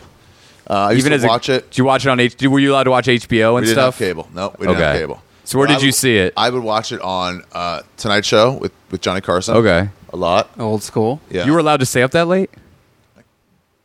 yeah in high school. Let me ask you about Johnny Carson. As a kid, did you find him very bored? Like, Like when I watched the It was Tonight on. Show, It was I was on. It like, was the thing you watched 'cause it uh, was to me, it on. was very boring. Like I didn't. The jokes, everything just bored me. Yeah. think it's it's for older people. Yeah, I think but I was like, I don't know why people like this. like It's back so then there was boring. really nothing for you. I watch it now. I- When I watch it now, I think it's great. Yeah. Cars. Cars, John- yeah, Cars was Oh, good. Carson. I guess I was bored by him, but I don't really know. There's nothing else I knew. What comics did you like? Were there comics you liked? Amazing Jonathan. Uh, the Ah, magician. Yeah, I with also- the, you know, he still does that same act with the ball. he's done now. He can't do comedy anymore. What? Why? He, his his, his uh, doctor told me he had to stop performing Why? for something, and now he's like he did a Marin about it about it. No shit. He Yeah. has magic I mean, ten years ago, he was he was still on Comedy Central doing stuff. He was still had to fuck his own gig at the at the, at the Riv. So he's the artist formerly known as Amazing Do Jonathan. you think that the the Yeah, dark but he- art of magic is? Maybe it's He's- finally against him. he's regular Jonathan now? But it was like this thing of like, what am I going to do with my life now? It's, I'm not like a, I'm not like Ray Romano where I have retirement money. I, this is what I was did to make a living. But he did I had- all right in Vegas. I think he did all right, but it was probably Yeah. living pretty well too. He wasn't like, That's true. well, I'll be Yeah, done yeah. forever at, in eight years. got to open up a magic shop or What the can. fuck happened? I don't know. I, don't- I got to listen We'll have to to that listen. Marin episode. You would think something either with his hands or like Yeah, but there was this guy Skip. I, I when I would watch just any late night show, and then there was also live from the Laugh Factory on Saturday nights. Oh wow! Laugh Factory Live, something like that, by uh, that guy Cotter who came in. s- Like, Welcome back, Cotter. No, no, different Cotter. Gabe Kaplan. someone who was on America's Got Talent last year, the year before. Just as like this has been, he was just so corny. Jeremiah Trotter from the Philadelphia. But I saw Eagles. guys, and I would just laugh at them. I would just laugh at stand-ups. You just thought that was funny. Yeah, my friend uh, Ami Butler. Did you watch like SNL? Yeah, sure, of course. Yeah, that was one of those things. I that was never like, did. whoa, It was comedy's so- different. This is different than. Did you watch sitcoms. like did you were you big into co- comedic movies like of that era? Yeah, of sure. Caddyshack and Oh, yeah, yeah, yeah. Did I you- I did you watched think those. that Not like everyone- Simo- not like Simone watched? No, them. but, like, you- you were Here, Give me a interested. second to answer these things before you. We're jump just on the next question. spitballing. Uh, but yeah, I'd watched those. And my friend Ami Butler, he was like, "You should do stand-up comedy." This was like in eighth, ninth grade. Did you have to like? Did your friends have R-rated movies? Is that how you got to see them? Because Caddyshack's like an R-rated movie. No, we and could get stuff. tapes. We can get VHS tapes Okay. at, at Errol's or Jell's Video. Yeah. Um, for sure, we could get those things. We could watch those things. It wasn't religious like that. Like we were like, it wasn't like we were um, segregated from from normal society. We Yeah. could watch whatever sitcoms we wanted. Jews are pretty liberal. Yeah, in our terms family- of, in terms of entertainment, yeah, you know, of our allowing family that. didn't have cable, but a lot of the Jew- Orthodox Jewish families did. It was just kind of like you didn't have cable because you didn't want to like pay for it, or Maybe. you didn't want the content. Yeah, maybe. Okay. It's just like they didn't So see it's the like- point. Yeah, I think they have cable now. Actually, my mom and dad. Okay. because now it's like it's been too. You can't ha- not have Oh, They cable. didn't It's want to like- spoil you guys. I don't know. It's just like yeah, and they weren't doing that great financially, and it was like just it wasn't a thought of like having that. Yeah, you're like fuck it. you know, we had phones. We got the internet when that came, but you know, Were you so you were considered funny among your friends? funny among my friends. That's what it was. So I was like a class clown, and Ami was like, "You should do stand up," and I never thought I would, but it was like, yes, it was just in my head of like, yeah, maybe, maybe, but you know how it is. Like you don't actually think you can Seeds actually, planted into You yeah. don't think you can do stand up comedy. It's like and especially then where it wasn't as common as it is now. Yeah. it was like almost like becoming an astronaut. It's like yeah, that would be cool, but how the nuts. fuck does that happen? No, you can't become a comedian. Did those, you- Those different people. But I would. But I. But I. Uh, what did I? What? Well, Oh, Did you did, when you saw comics when you were a kid? Did you think that they made everything up on the spot? for sure. I think saw every- I- yeah, everyone I saw this one comic that always stuck with me. It's really stuck with me because I saw it was like three, four people in a row on a, on a show, and one w- woman was like, you know, I'm a substitute teacher. I teach this. Now you can recognize those jokes. Yeah. Yeah. Not as hacky, but it's like, oh, I get it. Yeah. That's your day job, or that's what you used to do, whatever. This other person was like, you know, it's tough being at work. You got to go into the office and go to, and whatever. And then this other guy came and he goes, "Hi, I'm let's whatever his name, is, Bob Bob Smith, whatever. I don't remember his name. He's like, "Hi, I'm Bob Smith. I'm a comedian. This is what I do. This is my job. This is what I do." and it was just like, oh yeah, they probably all do that. Why are they all lying? This guy's a fucking honest one. What's he talking about? His office job. What do you mean office job? You're on TV doing stand up comedy. An office job. You're clearly successful in this thing. that's funny. Yeah, but uh, I saw uh, I saw this guy Chip something Chip Franklin maybe, and he did this joke about um. I remember going um. Uh, I was driving in the freeway and I saw this guy with a bumper sticker. It said, "I'm following Jesus." So I pulled in front of him. I just started waving to people. and then I did a guest spot at DC Improv, maybe a decade and a half later, and he did that joke, and I didn't know. I was like, Are "Wait, you fucking dude, stupid? were you ever on Live from the Laugh Factory? And he goes, yeah, like a long time ago. I'm like, did you do that joke a long time ago? He goes, yeah, I've been doing the article for like 20 years. I'm like, I saw that joke when I was in fucking grade school. Did he like that, or did that He did make him like feel it. bad? He did like it. He but did it like almost it. though you're like I saying know. you've been doing the same joke for 50 I know, years. Was he but- ashamed but I- at all? I didn't know. I didn't know that was a thing that was looked Yeah. down on yet. Yeah. So it was just like But he was like, "Oh, so this guy remembers me." Yeah, so it- exactly. it Stuck Is with that- he was a co-headliner at the time. Oh, is that does that is that kind of why you now do a new hour every year because you don't want to be Chip whatever Franklin? Actually, that's one of the things that would pull me the other way of like maybe don't drop your material because these guys that saw you when they were younger might want to like see a joke that they really loved. okay, see the like a old greatest classic. hits. Yeah, it actually is one of the reasons not to do the hour a year. That's I mean, especially too when you think like if you look like a Pete Davidson, the kid's like 21 years old and he's been doing comedy for like.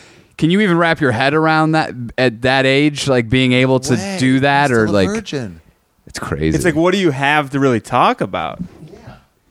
Ari's ru- ran to the table. He's getting a water. He's coming back. I think obviously the internet and everything makes it closer to you now than like because I grew up in Indiana and they're like, well, no, there's no like, how would you ever go to Hollywood and become anything? It just seems so unrealistic. Like you, where, you, Seems very where you're unrealistic.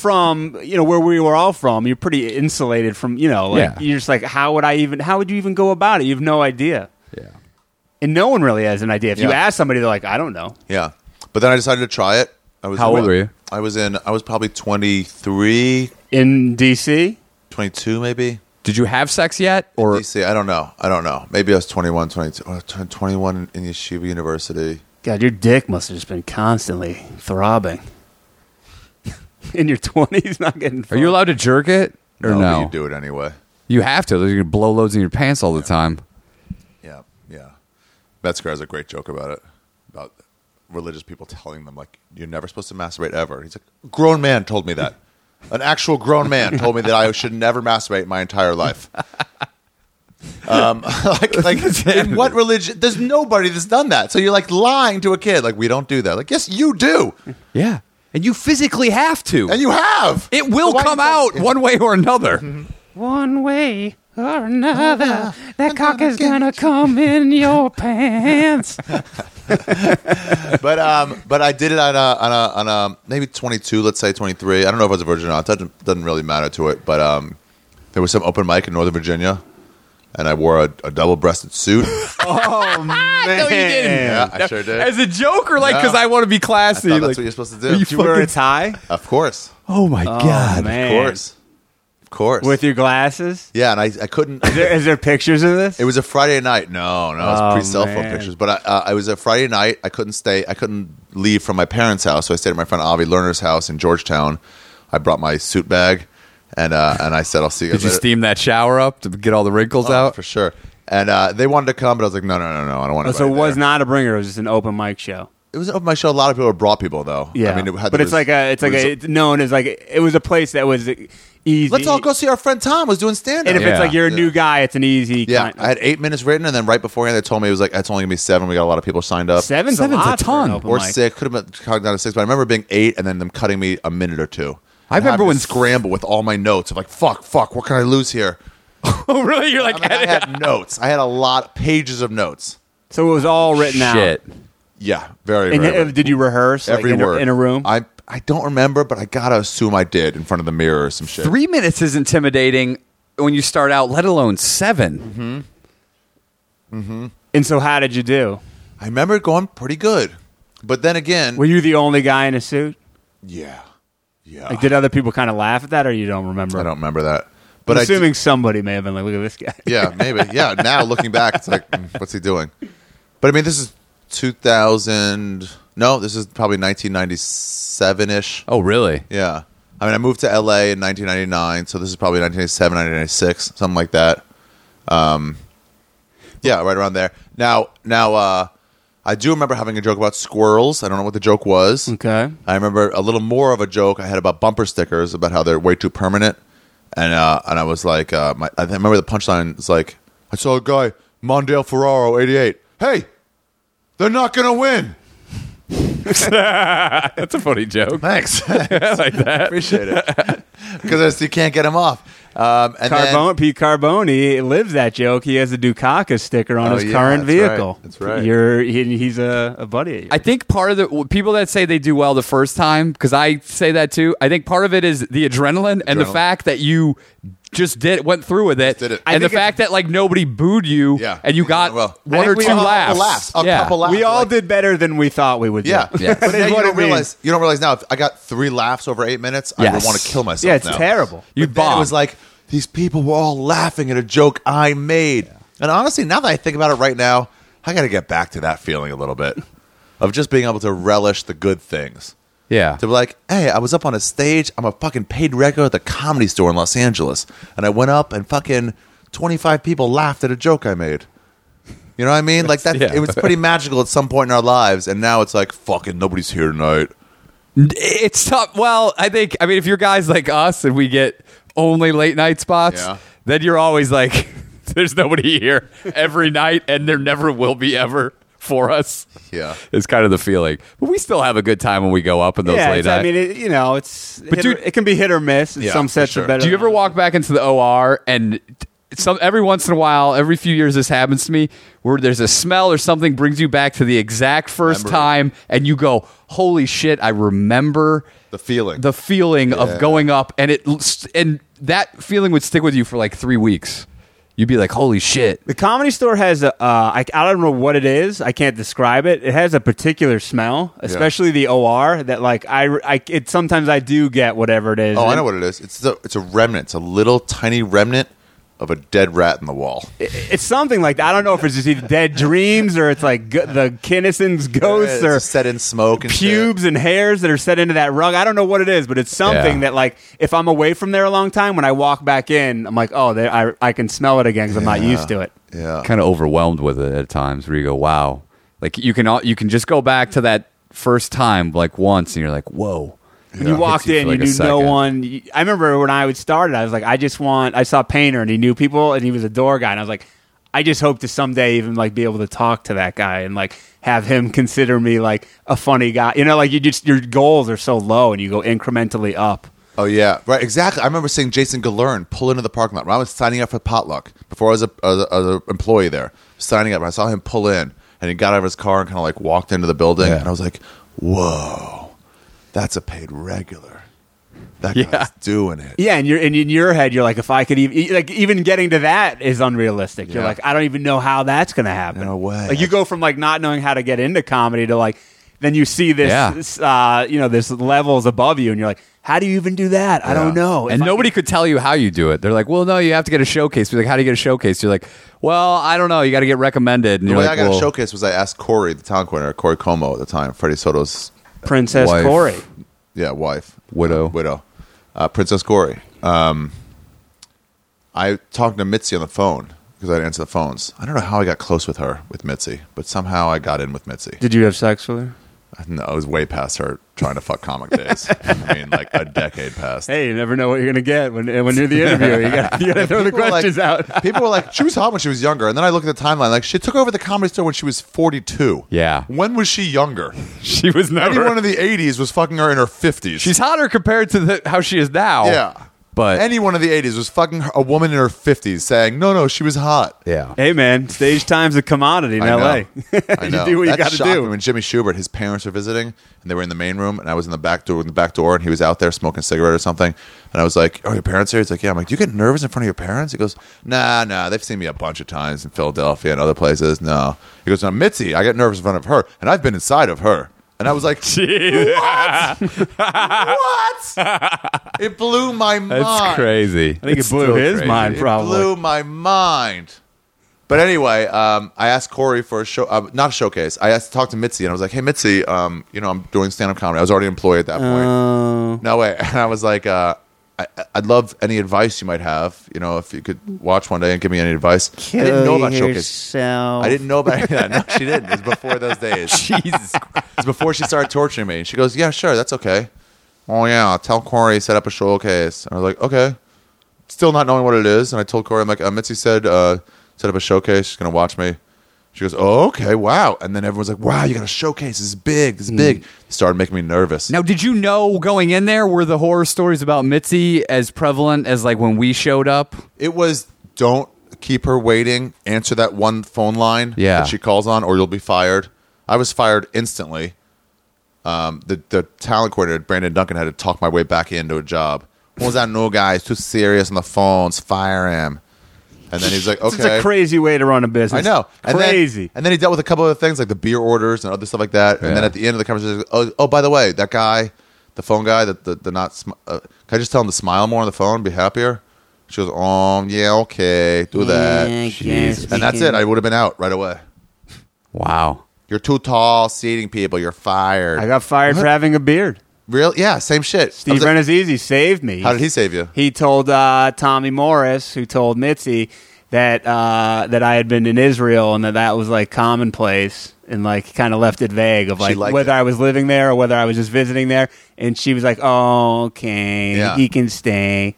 But But, then it's they seating- said like, "Hey, when she's around, like make yourself scarce. Like don't test it. Yeah, don't test it. Don't push it." It's crazy. Yes. It's crazy. So I asked her too about uh, being too tall. You're blocking people's sight when you're seating people. I was like, I was like, can I just crouch when I see people? Oh, yeah, okay. Can I cut my How legs off tall at the knee? would you have to be? A f- person that's 5'2 is blocking people's views when you're sitting down. It's hyper managing. Mitzi, can I use a wheelchair even though I don't Well, it's- need it to see people? it's un- she's an unbelievable control freak. Yeah, yeah, yeah. Club owners in general are very weird because everyone kisses up to them. Yeah. everyone. They in have a, that- in that they're, uh, world. in that universe. They're Yeah. the almighty. You either They're buy into it or you know it's bullshit. yeah, yeah. I but you went- have to play their. You have to play by their rules. I went in up at the there. factory this week. I was getting running a story and uh, trying to run all my stories this week. And I came from the improv, and the improv and this factory were right around the same times. And they were like, "Where are you?" I'm like, "I'm about to go up at the improv." Like, "You're gonna be late." I'm like, "I know I'm gonna be late. Can you ask the next person to go on, and I'll just go on after them. Uh, I'll run over as soon as I get off." And then I show up. It's packed, and Jamie's there. Because, buddy, where were you? We had to delay. I don't know if I can put you on. I was like, oh, uh, I get it. I had to run that set. It's like I wasn't going to drop the improv set. Yeah. so that I could do this Mm-hmm. Buddy. set. Yeah. Uh, and I couldn't go later at the improv because it was just me and Brett Ernst and an MC. So he was headlining, so I can't go after Brett goes on. buddy. And so he goes, Well, I can only give you 10 minutes now. I'm like, Actually, that's all I need. I just got to run the story. So absolutely. And it was almost this thing of like, Dude, I don't care. I don't need you. I'm not trying to get in right now. Yeah. So you don't know how, how you don't have this power over me. But if this was 10 years ago, I'd be on my knees groveling. Like, I'm so Mm. You'd sorry. be, you'd be unzipping his fly. I, I, I worship you. and I, I respect you so much. I'm sorry to have, Yeah. to have shown lack of respect to the improv, to the Laugh Factory. Now it's just like, yeah, man, well, I'm here now. Can I just go up? Dom's on right now. What's he at, 18? Can you just light him? I'll buddy. go on. Okay, buddy. Yeah. Yeah, just throw me up. I don't get. Yeah, fine. You want to give me ten minutes? Fuck it. Whatever, dude. Whatever. I got I got two more spots at the store. I Yeah. can't stay here that long. Back to uh, uh, so you you're obviously a struggling comic uh, uh, Oh, during yeah. for a time. For a time. Oh, And I remember For a I remember long time. hearing Wait, after you went up once, did you continue to go up after Yeah. that? So I went up in Northern Virginia that one time, and I, I that was it. But I, I had the love. I had the I, I liked. You it. got bit I by the liked bug. It. I liked it for sure. And I was thinking of doing that. And when I applied for a few jobs after college, I applied for a few like uh, creative type jobs. There was administrative assistant jobs, administrative type jobs. It was seemed really boring. There was one job that I would have been cool, which is running the the website for the for the um, for the Discovery Channel. oh, really? Yeah, and that would be some sort of like creative control where you could decide what goes up higher, make some pictures and photoshops, and like that would have been. That's what you think. Back, that's what you But the thought f- back then, but now you know that that wouldn't have been the case Way at to all. think- No, no, it would have been more creative than a fucking here's a file, go file it, Yeah. come Yeah, back. yeah. You know, But to think of the you now doing like y- right? yeah. But I'm saying there's there's types of jobs where if if here's how I break them down. If you get fired or leave and they replace you, is the job done exactly the same way? Like garbage man, it's just pick up the garbage, throw them in the truck. Yeah. There's no. It doesn't matter who's doing it. Lawyer, it's different. If you're a lawyer, if I'm a lawyer, we're going to represent our clients differently. Yeah. So that that that health that cre- uh, not health network that Discovery Channel thing was like I'd have some of my signature on it. It was creative in some way. I got close, didn't get the job. I don't know if I would hire either of you as a lawyer. Well, Maybe as fair uh, a, a, le- uh, paralegal. I'm a doctor anyway, so Yeah. it doesn't matter. But uh, my friend Aaron Levine, um, I remember Aaron. do you No. Is that the guy you moved out here with? moved out here with him? And he he AL. was my friend from high school, um, from Jewish day school, and in college too. He went to the University of Maryland. We hung out a lot there, played golf a lot. We He's my called him golf buddy. A-Leave. You call him A Leave. Yeah. Uh, he started the AHL Inter- Invitational Tournament. Yep. Four person golf tournament every year with a green jacket. One of the best Jewish golf tournaments around. Uh huh. Seth Boyer one year, one year, but he cheated, so we didn't give him the green he jacket. didn't deserve it. but he his family moved to Florida and like a year before I graduated college, he graduated a year before me because he didn't go to Israel, and um, and he was like, Ari, I'm thinking of moving to California. You should go. And I was like, I don't know. I'm trying to get these jobs. I didn't get the job. He's like, Come on, come on, come on. Let's go. Let's go. We should do it. He wanted to be a screenwriter. I wanted to be a screenwriter and a comedian. Didn't really decide Well, yet. But you and you uh, you dabbled with it with Shooter, a shooter. a famous Did I ever send Ari that to you? Shafir. No, you never did. Hey, you Maryland. Oh, God, He Man this is was so a bad. big plot point. I gotta send that. To you you told me like a few years ago. I go, if someone was asking you about a script, you're like, "Do you think that I could polish up Shooter enough to send it to somebody?" And I go, "Dude, you wrote that It was to Rogan's uh, eye. 15 wrote years it. I ago or understand, something." Joe. I go, "You should not told- show that and I to found- anybody." It was on Word Perfect. Yeah, you were trying to convert it. trying to convert it for like 10 years. I'm like, I have this winter script because I wrote it in a, scr- in, a, in a screenwriting class in college. So I got the bug for that a little too. And I was like, it must be good. And I told, I finally got to able to like transfer it to Word. And I was like, hey, Chandra, I got the script. You ready to help me send it out? And then I read it and I was getting the cold sweats from how bad it was. Can you give the premise real quick to the people Yeah, that sure. are listening? Uh, absolutely. It's uh, the name is Shooter. it's uh, it's a movie about uh, a guy who loved loved basketball, loved basketball since he was little, and he could shoot lights out. He was a Hey, lights you out don't get a shooter. name like Shooter unless Yeah. you're a hunter or you're Right. fucking. and he played in high school. And in high school, you could get by with that, but he had no speed. He had no speed. Was he fat? And then he went to Man. no, not fat, just no speed. Just you know, slow. like Yeah. you, like like like That O'Neal. sucks. It's like you can't get speed. And then he went to um, college and he tried out for the team. And like every year, he would get past the first round of tryouts because he would shoot lights out. And then they would do speed drills, and he would get fucking like lapped. Fuck. Until the last year, he was this is my senior year. I finally got a chance. I finally got a chance. This is it. I know they're gonna take me this year. I've been working on my game, and he's shooting lights out, and he fucking dominates this one guy, the bad guy, the Daniel character. Um, The Daniel Russo. Daniel LaRusso was a good guy. oh no, who's his enemy? John. Johnny, Johnny, Johnny, uh, yeah. Johnny. Uh, so he was a fucking school to Johnny guy, just fucking outshot him. And then they did defensive drills, and then Johnny just kept stealing the ball from Shooter, just kept stealing it from him, Ah. and, like throwing it back to him, taunting him. Just an asshole. Anyway, they were like, well, you're cut. And it was his last year, and he had his dream of playing in the Final Four. His is all his dream. And he went to sleep that night, and there was an electrical storm, and he was watching He Man. He left He Man on TV It's a long first act. and uh, and uh, uh, electricity hit the hit the building he was in, and it went through the TV, and he fucking got sucked into the He-Man world. And a little bit's cartoon, little bit's cartoon, and he helps He-Man randomly. He drops on one of He-Man's enemies as he's falling in, and uh, and he starts cursing. He-Man's like, "You can't curse here," and um, and then He-Man grants him the power of speed, and then sends him back. By the power of Grayskull, I grant you speed. Yes, that's exactly right.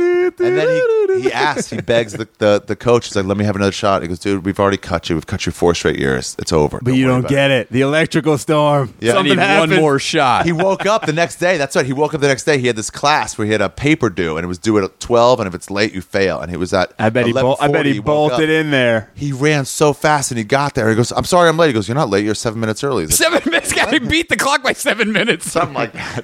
And he's like, what? And then he started realizing I got speed now. And he got another tryout and he went and basketball. He schooled fucking Daniel, uh, not Johnny. Daniel, Johnny. And they went on the team. And Did uh, he get to that final wow. He four? got to the Spoiler Final Four. alert, everybody. That's the fucking- I love this movie. The only the only problem I see with it is getting it? the rights to He Man might shouldn't be be a that little bit of hard. a problem. Shouldn't be Did that uh, hard, but this yeah. is we should say this is before you did any drugs, right? before any drugs? So this, mean, is, let me this think. is an Ari Shafir sober mind. I might have smoked pot once or twice. In college, I smoked pot once or twice. You should put this script on your website so people can read it. Can laugh at it. Yeah, You're right. or make it. Maybe a fan will I make gotta it. find the floppy disk that it's on. yeah, dude. I you got should- a floppy disk in my panties. What is it? Penis. Yeah, exactly. It's a disc. It's a disc. Shape. So yeah, he asked me if I wanted to go to L.A. and eventually I didn't get these jobs. I was like, you know what? Sure, let's do it. Let's do it. Let's go. Let's move to L.A. I just Where would you graduated first live? college. Hollywood. No, I lived off on Stoner Avenue, That's uh, at Barrington. Ugh, trust me. Barrington. So you're like Westwood. It was West LA. Okay. Um, having to listen to my Stoner roommate tell everyone of his friends like, "Oh, "Guess what street I live on." Guess no, guess what street I live on. Oh, guess what street I live on. S- Stoner. Yeah, I'm telling you. Yeah, it's Stoner Avenue. Having to hear that 35 times. No and I ha- way. I, hated weed. no after that. Eh. way. Is that what turned you off? T- It made me like not want to smoke it because I was like, this guy's a loser. That this is the guy you came out with. Yeah, and then he wanted to be a screenwriter, and I was doing open mics. And you also want to be an actor. No, no, I wouldn't have minded being an actor, but acting even then was just a path to let me get into every club in the country. Okay. Even then, it was like if I get in a sitcom, it's so that I can do so I can headline. So, so pure. Your the love of stand up has always been your purest. and and the screenwriting wasn't wasn't off too. But the problem is, and I tell younger guys this: ten years passed, and I didn't write screenplays. And now, when people are like, "Well, you should write screenplay," I'm like, "How dare you?" Anyone who's been doing it for two years, it just started, is going to be better than me because I haven't done it. for But you 10 have years. shooter Yes. in the bag. Well, it's like here, you guys know you wrote screenplays. The first couple ones weren't your best, How dare you? You putz. but putz was a great script. and then you get better and better. An action star. I love putts, and I want to be in putts. I still want to be in putts. No, I mean every, every script we write, it's like you Yeah. feel like you yeah, get you're ba- getting better. just and like we've in been at it stand-up. for 12 years. just like in stand up, you Yes. get better at writing jokes. So now I'm just a bad screenwriter. So anyway, if even a screenwriter at Oh, all. Um, yeah, mean, I would you've go to all- open mics, or uh, I'd be on Wednesday or something, or Tuesday. I remember one night I was going to go to the Westwood Brew Co. We were living nearby. Remember the Westwood open mic? Yeah. Vance Sanders, one of the greatest open mics there ever was. Yeah. to be honest, it I really never was. went to it. I used to go. Did you? It was all comics though, and I was an never alternative did open mic. well uh, in front of comics. It was an alt open mic. The best guy I ever saw do well there the first time. First time there, Kevin Christie. I could see that. Never, never saw anybody first time there do as good as him. But Tuesday nights would come around, I'd be tired from day job, and I'd be like, I don't want to go out to open mic tonight. And then Aaron would come home, go to his room, light up his fucking bong, and smoke, and be like, Oh, he's not writing a screenplay at all. And I'm like, I got to go to this open mic. You don't want to be that guy. I don't want to be that guy. He drove me more than like any other sort of positive reinforcement. Are you still friends with him at all? He's a lawyer now. Oh, okay. Mm-hmm. Yeah, So but you- I'm saying you like turn it around, but It No, wasn't his man, pa- he's super successful. at What he does, Yeah. he's a happy life. But in terms of what he was trying to do, he was an utter failure. Yeah. He never wrote a screenplay. He Well, never the- wrote one. He said he was a screenwriter. That was a joke that Carboni and I both kind of had. Was like people say they're a screenwriter. And I'm like, you've never written a screenplay. That's like saying you you were, you were a Laker. because like you don't even play basketball. No, it's- because you it- want to do that at some point. It's insulting to guys like Jeff and I who Yeah. like put our and you're like you're not like us. yeah. and it gives it a ba- in this town. That's why no one wants to read anything because there's so many of that guy. Exactly. I was like, dude, what if you get into a cab and then from the other side randomly someone else jumps in and you bo- you know both doors open up and you both get in. and You're like, oh well, you're going to the airport. Okay, let's share it. You know that kind of crazy like Yeah. Yeah. Uh, and then like, well, what's your name? It's like, oh, my name's Steven. What's your name? It's like, my name's Aaron Levine. It's like, cool, Aaron. What do you do? It's like, well, I'm a screenwriter. It's like, oh, I'm, I'm actually I'm a director. It's like, wait, what's your name? It's like Steven. Steven Spielberg. He goes, yeah. He goes, oh man. And then Steven Spielberg was like, well, do you have a script you can show me? I'd love to read something. There's a lot It's of really holes cool. in this because I think Steven Spielberg would take his own private I car. know, I know. But listen. but then Steven Spielberg was like, well, yeah, yeah, I'd love to read something you got. And he'd be like, oh, well, ooh, I haven't really written a full screenplay yet. But it's like, well, then what the fuck, man? You're not even ready for an opportunity that won't even exist. It's ridiculous. Re- write a screenplay, and then you can say you're a screenwriter. He basically it sounds I don't know this guy, but it sounds like it, you know he was kind of sowing his oats, but at Yeah. the same time it was in this town and wanted to be like, oh, I'm a part of you know, like, He wanted to say he gave it a shot. well, that's what he came out That's here what- for. yeah, Yeah. but he didn't do it. He didn't do it. But which it's same- is, which is, by the way, almost everybody. that comes in. Ninety nine yeah. percent. it's six months is the normal failout rate that I've seen here because you come here thinking like I'm going to be a star for sure, and then right a few months in, four or five months in, you realize oh this is going to take ten years before I even have a chance. Of not getting Fuck paid. it. fuck it, right? I'm not getting paid Uh, for 10 completely years. struggling, selling mattresses to get by. You can, if you want to be a lawyer, you go to school for three years and then you're, in- instantly paid. and also you will be a lawyer if Yes. you graduate. The ten years in, you might also get like, hey, guess what? It's never going to happen, and you still don't know. Wait It- another ten. And no two paths are the same. It's like snowflakes. You can't describe. Like I can't. You couldn't sit somebody down and Absolutely. say do this, this, and this, and I guarantee Right. you can't. Not There's like no law guarantee. school where there is that. Yeah. So then it's like those If you people go- pass the bar, you will get yeah. a job. So those people six months in go, oh, you know what? Oh no, fuck this. Yeah, I want to get married. I want to have kids. Yeah. Whatever it is, And they you always go. end up talking about like it's all political out there. no, it It's isn't. all- it's yeah. hard, dude. It's it's a full time job that you're not getting paid for, but you need another full time job to pay for the lifestyle that you What's the what's just the to get system by. you have when you're when you're you have like a mentor that you work for? apprentice. Apprentice. Yeah, it's an apprenticeship. And It's good a luck- ten year apprenticeship. Good luck, for uh, no God, money. telling that to chicks in L.A. because they love hearing. Like the artist is romantic for about Yeah, what do Three you do for a months. living? I'll go home with you. You're a producer. Ooh, what do you do? I'm an apprentice. Oh, you're an art like oh, there you're an artist, and it's like oh, you're fucking broke. Uh. Broke. You work a shitty job. You're an apprentice, but you ha- you also have nobody above you telling you what to do or how to do it. It sure is hard It's to get that all way. just fucking trial by exactly. fire. You have to just guess, and that's the thing. People are like, do you have any advice for me as a comic? I'm like, here's the th- real thing. It's gonna be muscle memory, so you're gonna have to bomb a bunch of times. Yes. So there's nothing I can tell you. You're going to have to learn how you deal with bombs. and it's like, do you have it in your fucking body and soul and heart? Yeah. Can you take that? 'Cause Some Yeah. people can't take that. It's- Exactly. It's, one of the harshest rejections in the world. and That's if you why- Mm-hmm. can't, is no problem with it. If you can't, and if you want to give up, there's no problem with it. Just I That's would one of the recommend reasons- you do yeah, that. that's one of the reasons I think that women don't succeed in comedy as much is because early on, women are taught in life that a rejection is a is way worse than a man is taught what a rejection is. Yeah. And early on in comedy, it is all rejection. So they're failing out a lot of women who could have been really great comics, but those first two years are just too hard to overcome in a society that tells women that rejection is is not something they should have yeah, yeah. stand up that like just trying is the real thing. in stand up like there's really no discrim I mean a little bit here and there, but it's like everyone bomb you know what I mean? Like Everyone bombs. bombing is like AIDS. It doesn't pick and choose. It's Yeah, go- well, everyone's you gonna will tank. bomb. Yeah. You're and going so to a man, a man who Like, I might love- be more used to that sort of like failing and overcoming that, whereas women are taught if you fail, don't try that again. Try something else. That's a problem with parents, not with the stand-up Yeah. comedy world, but with parents. I love it. You can, as comics, and we've all met this guy or girl Uh-huh. who you talk to, and be like, how long you been doing it? Two years. You're like, oh, like you ever tank? I never bomb. Oh, I always do well. You're like, you're not good. You're not No a way. comic. There's no way. dude. I went on like a nine month streak where I don't think I did well once. that La Jolla girl, you sucked. Yeah, it's like crazy, dude. Off stage already. when I was like trying to learn how to do crowd work, I go, okay, I'm just going to do crowd work. And you know, you, you hear a lot of early Enjoy comics failing. go, hey, this time I'm not going to do any material. And then they immediately do material. well, I look at- stuck with it and I fucking, you remember that? You had an experimental, like Oh, year long phase. dude, of just it like, was- Tell me that too. Is it go up with no material? It's Try fucking- that for a while. it was See just what comes. trying. Yeah, you were just trying whatever you It was want. the worst But that's the bombings thing. you could if ever you're have. really an apprentice, then you should be trying those Yes. things and be like, well, it might not go well. It's like, but that's not the point. The point is learning how to make it go well And Not find just- your thing. Yeah, not just doing the things that already work well. It's finding your weaknesses and work on those. What works good, you've already got.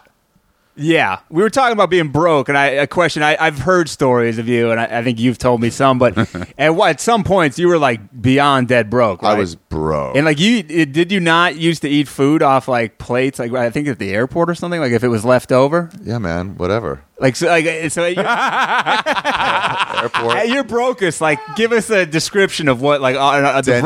brokest Uh, well, I broke down how much money. I, okay, I, I tried to live off. Here's what I realized. I came out here with twelve thousand dollars. okay which Whoa, is a lot that's a good nest amount, egg. yeah. That's a lot. My brother-in-law. That's, uh, I mean, wh- how'd you accumulate that? Just, office jobs, working at law Okay. firms over the years. My brother-in-law had a, had a job. My my my aunt was doing really well. My aunt and uncle, Uncle Gilbert, Aunt Bonnie, and they gave me like a grand or two to come out here.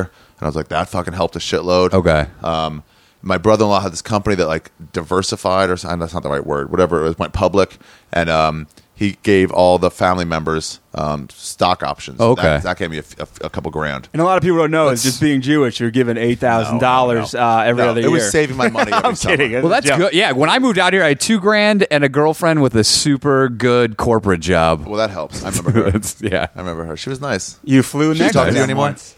No, I don't talk. you to flew on a plane next to the two of them I know. randomly That's her. right. Ari taught me Sudoku. Yes. Um, but uh, but um, what I realized early on, I was eating with Aaron. We are in a diner eating, and I realized I spent eleven dollars on the meal and then three dollars on tip or tax and tip, and I was like, oh, I can't afford to do this anymore. I don't have a job. This money I have, this twelve thousand dollars, is time. It's not money, it's time. Yeah. And so I need to make this last as long a time period as possible. Because when I'm out, when I'm out of money, I'm out of this dream, and I got to move back home and get a job, get a Yeah. real job in Maryland. And, uh, you know, I didn't even think of how I was going to do that, but I knew I could ask my dad or someone for help finding a job and just go through the app. I can go move back home while I look, you know, but the dream would be over. So twelve thousand, I figured out how much it was, and I just try to make everything last. And I would go to the supermarket and I buy everything on sale. I would here's some stories of it. you you would buy like I remember seeing you at the grocery store once, and I don't think you were dead broke, but you were probably in that was, area. like, to the point where I you would couldn't buy have- like fucking a whole cart worth of cheap meat and then just put it in your freezer. Yeah, absolutely. Yeah, absolutely. Oh, I remember Make it once last. you, I, I I think we asked to go somewhere or like some a movie or I don't know what it was. You go, uh, I can't. I have this meat that's gonna go bad, and I have to stay home and eat it. Shit like that. It's it's bad when your food holds you hostage. I've been held hostage Yeah. by produce, like, Yeah, like fruit, produce. and you're like, fuck, I Fuck gotta that. eat. Gotta like go five- frozen, dude. I gotta Yeah, eat I like would never- five fucking things today, and you don't I would even never want get it. frozen. produce. I would never get produce. You gotta get frozen. Uh, I would start breaking down. Not, you know how you look at the price of something, you're like that's pretty cheap. And you look at something else, like well that's cheaper, but oh wait, you get less. You get Yeah. less in Yeah. there. So then Yeah. you look at the price per ounce. You know, I started breaking down the price per calorie. Jeez. I would look at how many calories were in there. That's Take great. a calculator out for sustenance. like, exactly units of energy. Calories were units of energy. You should have just found a chick who was breastfeeding and just been drinking those titties. I Did would- you I ever would do think that, peanut like- butter and jelly sandwiches a lot? And at some point, I realized that hot dog buns were cheaper than bread. so you're making One peanut butter day- and jelly hot dog Hot buns? dog buns. Oh man. Did you My ever think sister, about my getting a little- girl that had like, or like a, a woman with like a good job? and do what with her? Leave her every single night to go do stand up? Yeah, that's what I would do. Never seen then, then I, and then after the, she left me, I found another one Oh, with a good different kind job. of degenerate than I am. my sister, my older sister, sent me a bunch of boxes of Kraft macaroni and cheese. That saved me for a long time. Uh, McDonald's Sundays and Wednesdays. Uh, Sundays was 39 cent cheeseburgers. Wednesdays was 29 cent hamburgers. Oh, Jesus Christ. Those days I lived like a king. But here's what I ended up doing. My mom got really mad about this. I, I shopped for a month or something, uh, you know, for food, kept everything in there, you know, the, the bread I put in the freezer and all this stuff. You wait, you would go once a month? Whatever it was, I would just stock up on, on, on food. This The guy was supermarket. using Ralph's like crazy. Yeah, Costco. Ralph's. Yeah, You're using a absolutely. grocery store like Absolutely. it was Costco. Sometimes you get two for one things. Ralph's Club card. Wow. You get the meat on super sale sometimes, which is like a third of the real price. Well, I'm buying that cut. I'm Dude, not. I buying a saw real you cut. in Ralph's, the grocery store once, and like I was like done, and you're like, oh, I'm still gonna. Go. You were like, you were like a meticulous and I gotta go through slow every aisle. shopper, dude. You were fucking like really worked. Did you did you ever bring a calcu- Did you bring a calculator with you or Yeah, anything? sometimes. Pasta was really big in my life. My one splurge was was uh, was uh, grated cheese. Ah. Um, but pasta was really big and cheap. And so anyway, I did the math on how much I was spending a day on food. I did the math over the whole month with the McDonald's 39 cent cheeseburger days. With I even had a joke about it when you order like six cheeseburgers, we're pretending like you don't know what's on the menu. that was all- one of my early jokes, like, "Huh, what should I get today?" Like when you go to the counter, And, and homeless people would laugh because they were buying the same item. So like, oh, I get that joke. and I'm like Big Macs are good. That's good. Maybe I'll get that. Actually, you know what? You know what I feel like today? I feel like six cheeseburgers. They're like, sir, you come in here every day. for Yeah. the six Did you go to different ones so that they Different wouldn't? ones, absolutely not so they wouldn't know me, but different Oh. ones. And then they'd be like, "You want fries with that?" I'd be like, "Fuck you, man. You know I'm here. You know why I'm Dude, here. give me the six. give me the six. Give me a cheeseburgers. tap Leave water me and be. a, cu- and a Yeah. styrofoam cup. and more ketchup because I'm gonna make some tomato soup for later. and I'm gonna freeze some Right of these now, burgers. you almost need Mike Goldberg from the UFC, who always loves saying, "So you want to be an Ultimate Fighter?" to Uh-huh. yeah. come in and say, "So you want to be a comic?" so then, what was your mo- so what you broke it down and what was your monthly like? What, what were you spending per month on food per day on food, per? d- under four dollars. It's not bad. It was like three dollars and I think three dollars and eighteen cents a day. Were there days you wouldn't eat anything though, because you had no money? no, I'd have to eat So something. you'd always eat. I'd always eat, but I broke down what it was. So I get the groceries. I But can whether make- you you're eating off plates, you said sometimes like people's leftovers who just oh, left it. absolutely. I mean, if you could make it last longer, you make it last longer. I was at Denny's in La Jolla once, and some I saw some people get up and leave, and left all these curly fries, and it was like, why would I not eat those? Were you with other people? What they the think? Chevets, and they would thought I was an animal. yeah, well, look where they are The now. airport for sure. Did anyone ever yell at you like, "Sir, you can't take that"? You were like an Uh, early freegan. The sad part is your hundred and twenty dollar a month budget is only is only twice as much as I spend now currently. Wait, tw- you spend twice as much. uh, Oh, I spend twice. Yeah, it's twice. I yeah. spend twice as Yeah, I much. told my mom I spent three, and she said, "Oh, you can't live on that." I'm like, "No, that's not my budget. That's not what I'm saying is my cap. I'm saying This is that's what- what I have been spending. yeah, I have been getting by on three dollars and eighteen cents a day. It became like a game. Well, go as cheap as possible. It wasn't like that's all I'm allowed, four dollars or less. Yeah. It was spend the least amount of money in all moments. I could never afford a beer, ever. You're just like, and Ever. you didn't want to work, so it was like you wanted to stretch that money. Yeah, here's a th- no, but I did temp work. Yeah. I mean, I would I get. remember jobs. you did I temp work at work. the comedy store. Yeah. you know that that was six bucks and six bucks an hour. And hosting. well that was later but yeah but hosting was 25 bucks for the night but all that went into the till all of that went in you know And then when you get a ticket for parking, you're like, this is fucking breaking my dream. This 60 bucks is going to make me quit comedy. Yeah. It was hard, but honestly, that was my existence, so I got used to it. And on, and honestly, looking back now, where I am now, having that training of being poor has completely assisted me now in being able to turn down anyone's job that I don't want to do creatively. I can say no thanks. Like, what about all this money? I'm like, I don't need money. I've lived on three dollars and eighteen cents a day. And you could do it now if you I had can to. still yeah. do it now. I'm happy with a fucking small apartment. I I don't. mean, you need a wouldn't giant want to do it mansion. now, but you know if you had to, you Yeah, could. and I like a steak once in a while, but like I'm happy living pretty cheap. I don't need anything. I, a, a used Honda is just as nice to me as a new Mercedes. It's like I, it's not a need I have. On the other end, though, it also, I'm assuming, makes you appreciate what you you know what you do have and Oh, what yeah, you do those get. little It's things. like you remember, like fuck, I remember, you know, I don't now. Dude, there was a moment. Here's a moment where I realized where I realized because I've been doing better. I mean, Justin Edbrook changed my life, you know, completely. Getting me into clubs, getting me as a working comic, Yeah. completely changed my life. And me and Renazisi went to a Yankee game. Almost got caught smoking weed by a cop out there. I mean, it was close. I put it Steinbrenners don't away- like that right weed, away in dude. an- In an, yeah, in an airtight case, as a bike cop pulled up and he's like, Ah. "Where is it?" And I'm still holding the airtight case. He, the cop goes, "Where is it?" Yeah. And I'm like, what? He goes, I smell it. Where is it? And I'm like, I don't know what to say. I'm, I'm literally holding up this this case I just put the joint into because somebody else said, hey, there's a cop up there. And this bike cop came up behind me. Renazis is already calling 911 uh, to like call a lawyer. He's running away to do it. you don't want to get Is caught. nine one one the the, No, the not- number to not- call a lawyer these days? Uh, can Oh, I? not 911. He's can calling I- his lawyer. Can Calling I? one eight eight eight eight I'm eight missing, I'm eight eight missing out two eight. Renazis. Can you patch me into? The, I was just- but um, he was gone, whatever. But he was walking away. She shouldn't get caught, by the way. That should just be on me. Like we don't need to both go to jail. Yeah. And he's like, "Where is it?" I'm like, "It's gone." And he's like looking around for it, and he, and I'm holding this thing that looks like a fucking highlighter. It's bright green, airtight case. And he was like, "I just smelled it." And he's like, "All right, you're lucky." And he biked off, and I was like, man, But anyway, we're at this Yankee game. It starts raining. I'm like, fuck, it's raining. We got good tickets from O and A. They gave Roland gave me really good tickets, and um, well, let's get ponchos. And we were like, what? I don't know if I can afford. And this is after I've moved to New York already. And I looked, and they're ten dollars. I was like, I, I don't know if. I was like, wait, no, I have ten dollars now. I can do this. And me and Reddit Zizi bought ten dollar ponchos, and we sat there. And it was kind of warm out, but just kind of drizzling. It made it annoying. And we sat there in ponchos, and I could afford a ten dollar poncho. And I was that like- the first time? That was one of the early times where I realized, like, I can live like a human a little bit. How long ago was this? A couple years ago. Wow. I mean, like, Jesus Christ. I mean, well, I mean, we're yeah, I mean, we're not far off. I from just that started ourselves. headlining. It's like I just started headlining like three years ago. That's I mean that's a long haul, man. Man. And we know it. We I mean we've Yeah. So it's like, I mean, the temp work helped a little bit. I had to quit a temp job once because they told me they wanted me full time, but they said I couldn't take off time if I want to go on the road. They're like, you get two weeks of vacation a year, and that's it. they wanted to take you from the slut to their lady, no, full time lady, and you said, exactly. "Hey, I want to stay a slut." That's the health network. And I was like, I guess I got to turn this job down. Fuck, I really need it too. It'd been 30 grand a year. Th- that's what that's the would've that's what been you so the pitfall, bad. man. Like when you get into these jobs and then you start working more and you need the money and the money's the coming in and then I know Brett sometimes you Williams. have to quit those jobs in order Yeah. to just go I've got to recharge what my passion and my desire to That's keep what Rogan doing said. this. Yeah, that's what Rogan said he did with, with uh, his Taekwondo school.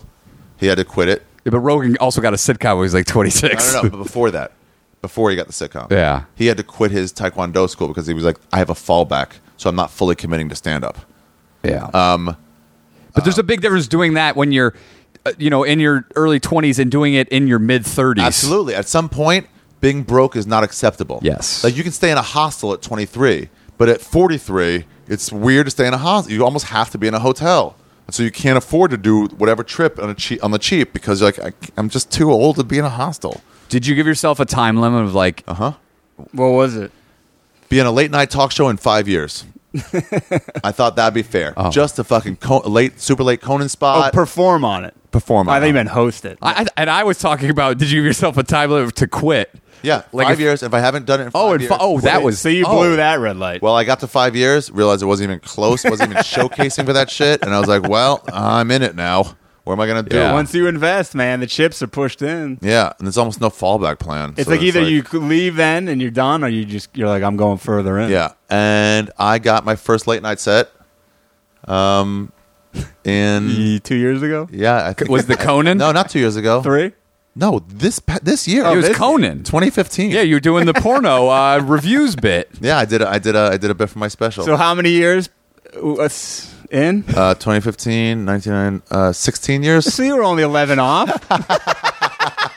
Only 300 percent. hey man, hey, better late than never. You made it Oh, to the man. party. You're eleven years late. The fashion's changed. Dude, but honestly, you're the you still give us hope.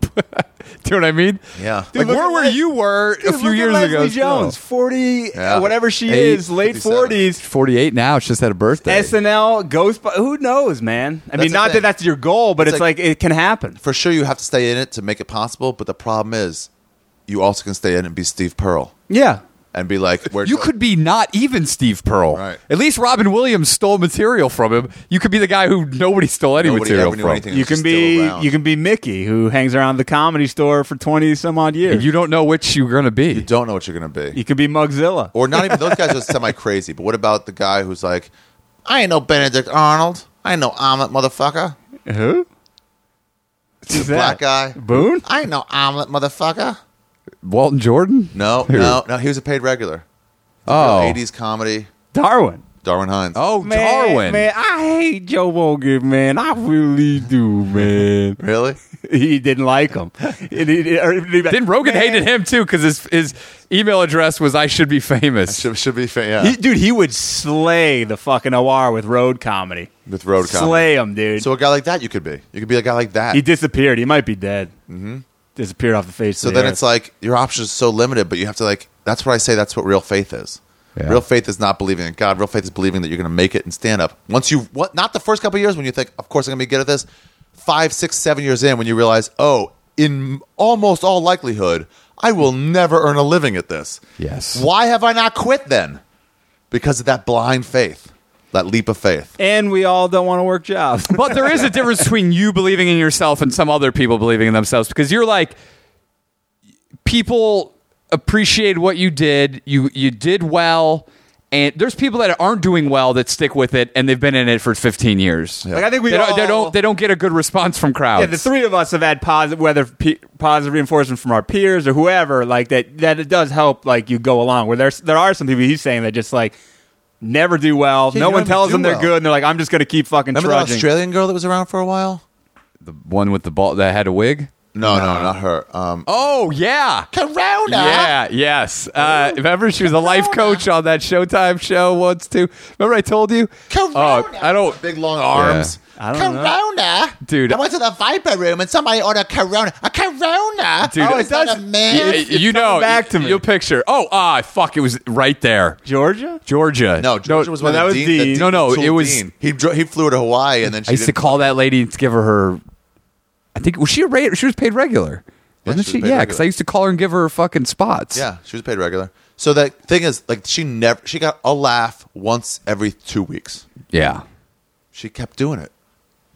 So like, with- how do those people stay in it? Now she's not the best example because she hasn't stayed in it. Now she's gone now. Yeah. It's probably his kids. But no, it's weird. I mean, so, I mean, uh, how bad were you sweating it at 37 years old? Like that, that this shit's not going down. I mean, a lot, man, a lot. I was getting better at stand up. But you were also on the road with Rogan. Well, that helped a lot. I mean, that was in terms of like the things that assisted me in my in my in my career. I mean, that hosting at the Comedy Store for a few years, Yeah. and especially when the Comedy Store was in disarray, so there was Sunday, Monday, and Tuesday, and I got to host every one of those Mm. It's a nights lot of stage time. from seven to ten every night, three nights a week, and it was. I mean, you guys remember it? It was a zoo. When I hosted, you for guys, me, did you guys come up in my hosting Yeah. time. Yeah, dude, you you were our god. You and Renazizi were our host. You were our godfathers. Like, Yeah. so I remember hosting. Like it, for me, that's where I got like all my comfortability All on your stage. chops. Yeah, it's just That's like, what Freddie told me. He goes, if she lets you do it a couple times, look at how fast it'll make you better. Yeah. And it, I mean, the, the, the level of proficiency I showed just shot up. The other thing was Joe Rogan take me on the road. I mean, the first time it took me around, it was just it was just awesome. But then it started going a lot on the road with him. Was that five years ago? No, it was more than that. It was more than that. I mean, I stopped going over Probably there almost like eight years. yeah, some, closer to that.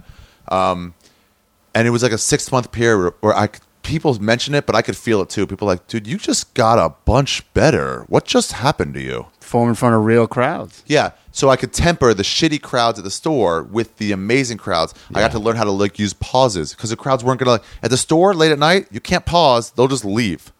They'll leave your Or they attention. just tune out. Yeah. yeah, they'll tune out and start heckling. So you can't like milk anything You're also you you were doing a ton of crowd work, for sure. and then on the road you came back with like an act. Yeah, for sure. Because you could like do your bits. You didn't. You couldn't d- feel f- afraid to do your act because they would let you. Because it was a 300 person packed Cap City Comedy Club, and they're here for jokes, as opposed to the store where it's like you start the show with four people in the audience. Yeah. You can't just go straight into like. So, uh, you ever notice If you, you, just you, can't you can, but they'll you- fail. you- yeah, that's the good miserably. thing about the store. It usually breaks people of that habit, or they'll fail out. Sometimes, yeah. yeah, like Lilith never. It, she never broke that habit. Or it breaks you so bad that now you have no material and you've been doing it for forever. Absolutely. Because all you That's get it. are those late night spots and all you can that do is too. crowd work. I can now at this point in my in my career, I can now get those late night spots and pull in material. I know how to do it enough, or I did at least when I was doing them, where I was like, I can do three, four minutes of crowd work and then try to do material. And in fact, it would make my material sound more like real talking because I would have to like ma- make it match to the crowd work. Do you think you're less of a crowd work uh, maestro than you were? Yeah, sure. I've dropped off. Do you ever does that ever plague you that like remember when I used to be so much better at just like Yeah. going up there with nothing? I was I'm absolutely, absolutely. I know that part of my game is not as strong as it could be, but it's like But you had to bring up other. this parts, is one of the but, reasons you I'm know. taking time off touring. This is one of the reasons that went into it because like I'm so worried about developing material for these specials that my overall game as a stand up has suffered in, s- in places that I'm not able to just go around and fuck around. That when I'm on the road doing an hour, I'm trying to like focus my hour of material instead of like let's have some fun. Oh, look at that guy. Let's try to set these two up on a date and have some fun in, a, in an environment, you know? So I want to do more of that without no no purpose comedy, just comedy. If we can get out of comedy for a qu- what time do you have to be out of here? By the way, it's Not three too long. We might have twenty-five. to do this, uh, we got to do this two parter. How many more questions do you have? I can I I just Well, wanted the to problem get is in- we could go on all day. I mean, wanted to that's get the into thing. the marriage, which is uh, Okay, an we should. So- eh, intriguing But, but if we, chapter. but if we don't have time to fully delve into the leave it. marriage, Oh, then we okay, should we're- leave it for a round for no, no, we're gonna pause. okay. We're gonna pause and go and go more into it. That's my thought. We can do it before I leave here, Okay, so you want to tonight. delve into it? but maybe Monday or Tuesday after. That's punch fine drunk. by us, yeah. Tuesday after punch drunk, because I don't leave till ten fifty is my flight. So Um, on Tuesday? on Tuesday, or yeah, we could just leave it a cliffhanger till We could do a episode two-parter. three hundred. yeah, to three hundred. But then, I mean, I feel like there's so that we have to, dude, we haven't even scratched. We're like a I know we haven't two, scratched the three surface. questions into fifty. Is the problem? What do you guys want to do? Uh, I don't want to delve into the marriage, and so we could sit here and delve deep into the we could do in everything. a whole Oh. episode on the marriage. That's what I mean. We I don't want to break if we're breaking Uh, ground. I, But we hate, could do the Ari interview part one as two fifty, Okay. and, and the Ari interview part two is three hundred. What's the vote? I mean, I could That's a do that's a year or so a year from now. Um, yeah, I mean, yeah, I mean, it's it's cool to me whichever. I, Why don't you guys think about it for the next couple days? Okay. okay. But Well, right now it it's over. time to go. I'm sorry. Yeah, yeah, no, That's no, fine, dude. I mean, Ari's doing his show. We're the just Wayne talking Brady about how thing. broke you are. You're doing this is not happening tonight. You're a TV star. Do you have any advice for a couple of young comedians like Jeff and myself that are just coming up through the ranks? I will to give this advice, and I know it's not everybody can follow it, but I'm finally starting to experience because of the freedom I got with Rogan. I mean, uh, let's finish off that anyway. Rogan gave me the ability to do whatever I wanted on stage. He, when I said I should be clean or dirty, he was like, "Dude, I don't give a fuck. Get laughs." He didn't care, and it wasn't like uh, whatever you want to do. It was like he was like. It wasn't like he wasn't even watching. He was watching, and he was really like attaboy. He'd give me attaboys when I would do well. And this was a major guy that at the time was one of the top few comics at the store. Him, Sanchez, Yeah. um, Bobby Lee. There was a few guys that were like the top guys. How'd And he you was get one in of- with him initially? Hanging out at the store in the back. Just And kind we- of saw we- you, and he was yeah, like, we- "Hey, what do you think about going doing this?" well, we'd go to we'd go to he'd take everybody to um to uh the standard late night sometimes, and I Yeah. was and or, or Carney's, and I was just not crew. He was just a nice guy, you know. Yeah. He was I listened to always his a good guy. Always a good guy. What Mike Ricker said, you just don't want to be on his bad side. I used to call him, and he would talk, call him for his avails, and he'd call me and talk to me on the phone for like forty minutes. Really? He'd be like, So like, what's your deal? Like, what- you want to do? Con- like, tell me. So- that's so nurturing. That shit is Yeah. so nurturing. And some people don't do that. And he did. Renazizi always did. Now he does that. And I try to do it. The biggest problem is I was on the phone with Rogan and I had all these other calls Oh, coming in, and I would just let them. And I was like, real nervous and scared. It was Mitzi. where Yeah. is he? But he was like, do whatever you want. He goes, I'm a dirty comic. I'm a huge success. That idea of you have to be clean is bullshit. You do whatever you want to do. And he would expose me to these amazing crowds. and it really helped my stand up. It really helped my stand up. That and potluck were probably the number one and number two things. But what it also did is give me the ability to, like, because we were going to go up at, at, at, at Faneuil Hall in Boston, the old um, It's my stomping ground. Comedy, Comedy- comedy Connection. Comedy Connection. First time there. And Never, we're- never performed there, but yeah, yeah, it's no was that the longer place there. we went? when We were in I showed Boston. you. It's yeah, about it showed me. It. It's 440, yeah. I think. Yeah, I showed him. I go, this used to be a comedy club. It's What's not it that." now? Uh, I think it's a uh, club or a bar. Okay.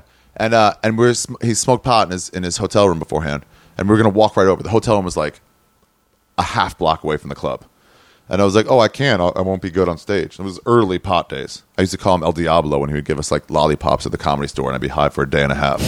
And I'd be like, get away from me! Get away from me, Diablo!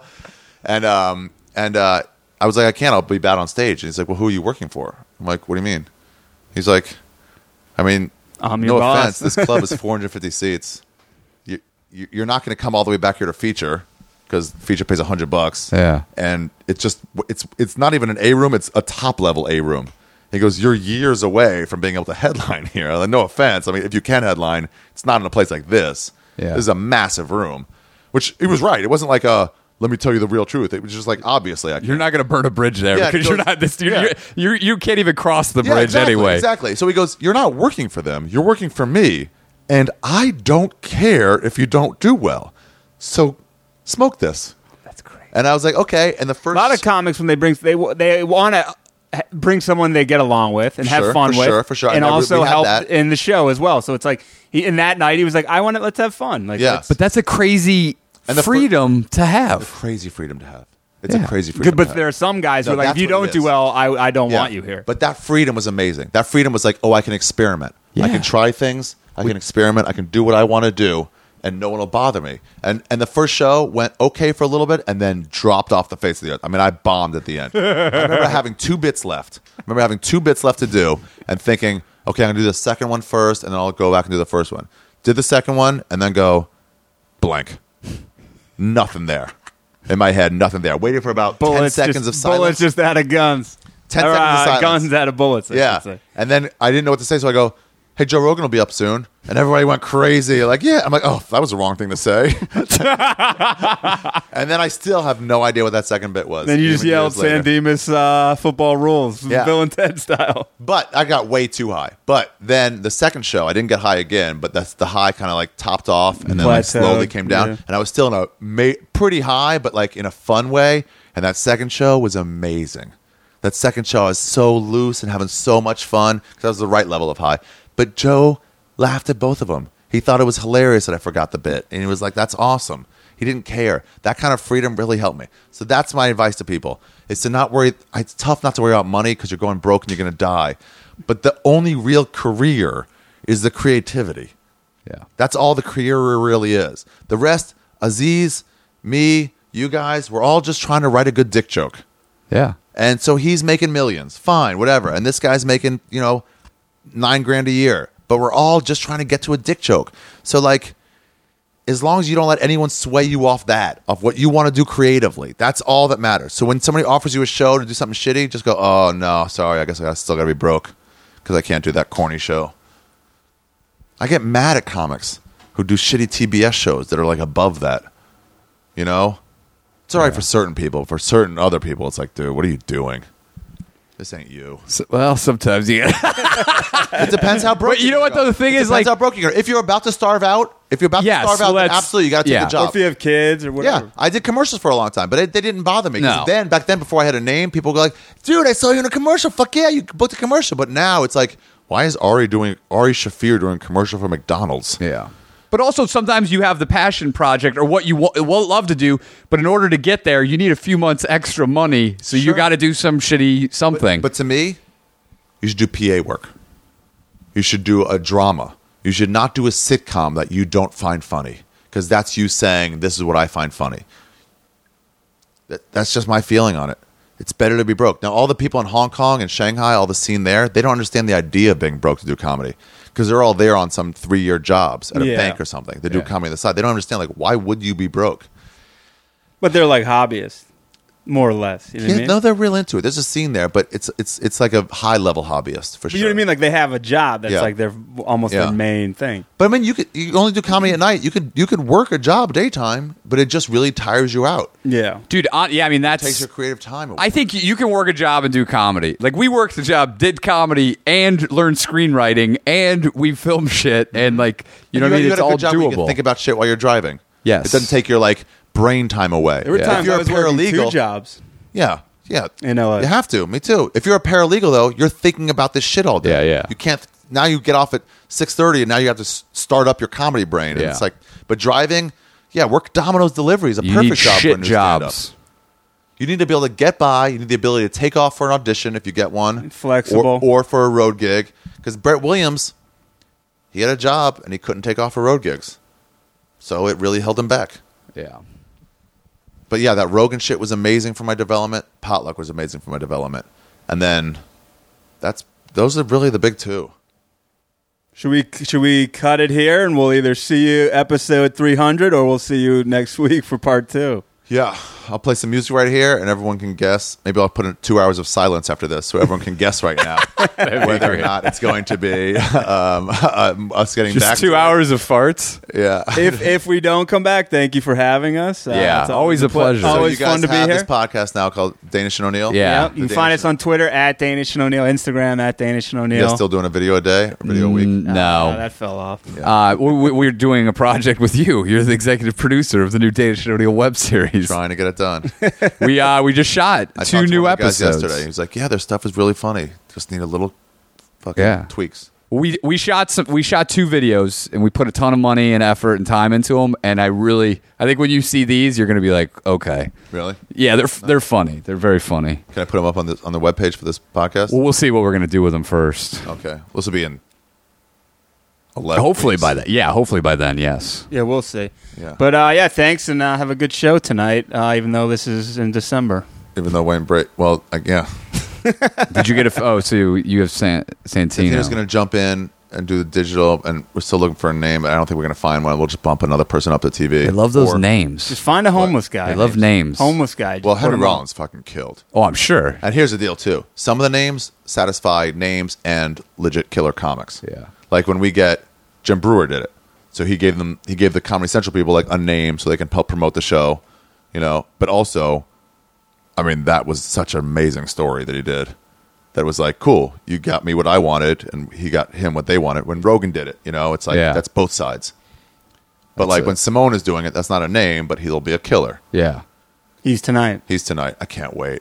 I can't wait. I mean, just in terms of that, what you That's were saying- his arena. yeah, what you were saying before of like, of like, you know, we're all employees there and shit. Like me and Simone, we're employees at the comedy store, and now we're gonna do a TV show together tonight. Yeah. and That's you've cool. been fighting for him for a while yeah, and that's that's a step back moment where like, hey man, look what we're doing right now. We're the fucking guys mopping up vomit, and we're we're right now we're shooting a show together. Well, that's the cool thing about you because there's other guys who don't remember that you were friends sticking it out in the fucking, you know, Oh, well, yeah, in the there's a lot of shit. that. There's There's, a lot some of that. guys where it won't be like, hey, remember. They'll be like, no, I, I don't want to remember those days and I'm bigger than you now. Some of it's like, well, I'm changed. I'm sorry, I'm not fucking doing coke with you guys anymore. I don't. I'm not into that world. Yeah, but some people are just too big, you know, too big to acknowledge the But, like, old Renazis days is anymore. The opposite. Renazis yeah, will always he's look out for you. absolutely. When he did Big Day, I remember him calling me like, "Ari, Ari, I just saw a fucking six episode arc for this doctor who's gonna date. Get me a headshot like right now. Get it to me right now. Yeah. Get it in there." And then later that is like, "Oh, they cast it yesterday. I didn't realize." But like the fact that he's reading scripts and thinking like, "This might be right for you. Let me see what Yeah. I can do," instead of just like, wouldn't have even been like a problematic. For him to be like, I'm sorry, man. I, I'm concentrating on my show and my lines. I can't. we're- Oh, we're he's not getting great. He apart." told us he's like, I'm not giving up until I get you guys a career. that's great. It's like this guy's got other stuff to worry about, but Well, yeah, that's what I told my manager too. I was like, guys, let's, let's produce stuff together. Let's, I, if, Yeah. if I'm building a name, let's use that name to help my friends who I think are talented, not just my friends, but the talented friends. Steve Simone on a storyteller show is like, hey, I'm sorry to the rest of my friends, but he's the most perfect friend I have for It's a this. no brainer. Yeah. It's what he does. That's all he does. Yeah, so it's like that's And what the he people does. you I mean, should he fight does for. that at a, like a high, very high level. He's one of the best in the world. At it. yeah, great. I remember watching him like I remember when he started on the story train and like I remember just honing that late at night. There'd be Honing it. four people and he's telling them Not a being story. good, no one else being is good. telling a story you, you, that we saw, you night. saw it at the beginning. You're like, and in your mind, you're like, you know, we- it's interesting. What's he doing? Then you see it that you're like, oh, this That's is what what, I- he wanted to do. Like, that's this what I is mean by it's writing screenplays for, for you. It's like Yeah. if you Yeah. do it, you'll go from being eh, to being really good if you just practice all the time. we also have the talent. Yeah, but it's about like, it- it- I, my D.W. Brown compared this to like your your potential to an empty room, and some people have a giant empty room, and some people have a small shack empty room, and it's up to you to fill up that room. You know what I mean? So some guys with the mansions might have less than the amount of a shack. You could be a hoarder what in the- a shack or a Yeah. guy minimalist in a mansion. Yeah, so it's like fill up whatever potential you have. It's not about uh, how good you'll be compared to anyone else, it's about how good you could be compared to yourself. It's like some guys have a huge dick and they can't work that pussy, and some guys have a tiny dick and they can really pound it It's a way Yeah. better metaphor all than a night room. long. That's right. I'm that guy. All night long. How hard is your small hard dick? yeah. Jim Painter for the end. We'll let you go. Uh, Yeah, you know you gotta James get outta O'Neill here. Signing off. God I can't bless believe that you would even do this actually while you have like a show. If I if I had a show today, I would I would do no, I would not be able to do anything. Monday I couldn't do it because we were setting up lights and shit. Now it's all taken care of. It really is helpful if you surround yourself with like talented people that you trust. Yes. All the, the sound guys, It's the key to everything. the lighting 100%. guys. It's all done now. You want to know why like So I'm just going Silicon off Valley of the and all show. those shows are unbelievable? Because Mike Judge surrounds himself with people that are super fucking talented as opposed to some people surround themselves so that they're the most talented and everyone else below them is less talented. But no, like the best and the best go seek out the most talented Yeah. people to work with. Tomzik, the director, this the intro. Oh, he's a good guy. And I I told him early on. Maybe this is tooting my own horn, maybe not, but like he did this crazy intro the first year of the digital series. And then we had the meeting the second year, like, let's hire Tomzik back in. And everyone's like, yeah, I'm totally on board. The guy did a great job. And they're like, he should just do that same intro with a, with a new class of people. And I was like, what? And they're like, yeah, that, that intro he did, which was like like sl- crazy slow mo working around a bar, people Yeah. doing razor shit, like Sean Patton like s- like like doing shots, someone else like with the Walsh brothers shooting someone in the f- head. Uh, Segura was there, and then Mayhem had my dick out, and I was like, "What do you mean do the same sh- opening?" Like, yeah, the, the execs really like that opening. The higher ups, I'm like, "Wait, you guys, you hired a guy, he wowed you with his creative ability, and now you're gonna handcuff him." and say you gotta do the same thing. How about he just earned the ability to try whatever the fuck he wants to do? And then he's like, to me, he's like, what should I do? I'm like, do whatever the fuck you want to do. Do something crazy. And he did. And then this last year, Did all new ones, right? eight different intros. Crazy. crazy. Instead of one intro for the Yeah. season, he did eight. Di- I was like, are you serious? He goes, I think I can do it with the budget. I'm like, man, Is he doing it again? go for it. Not only is he doing it again with eight different intros, this year, all the intros come together as one long storyline.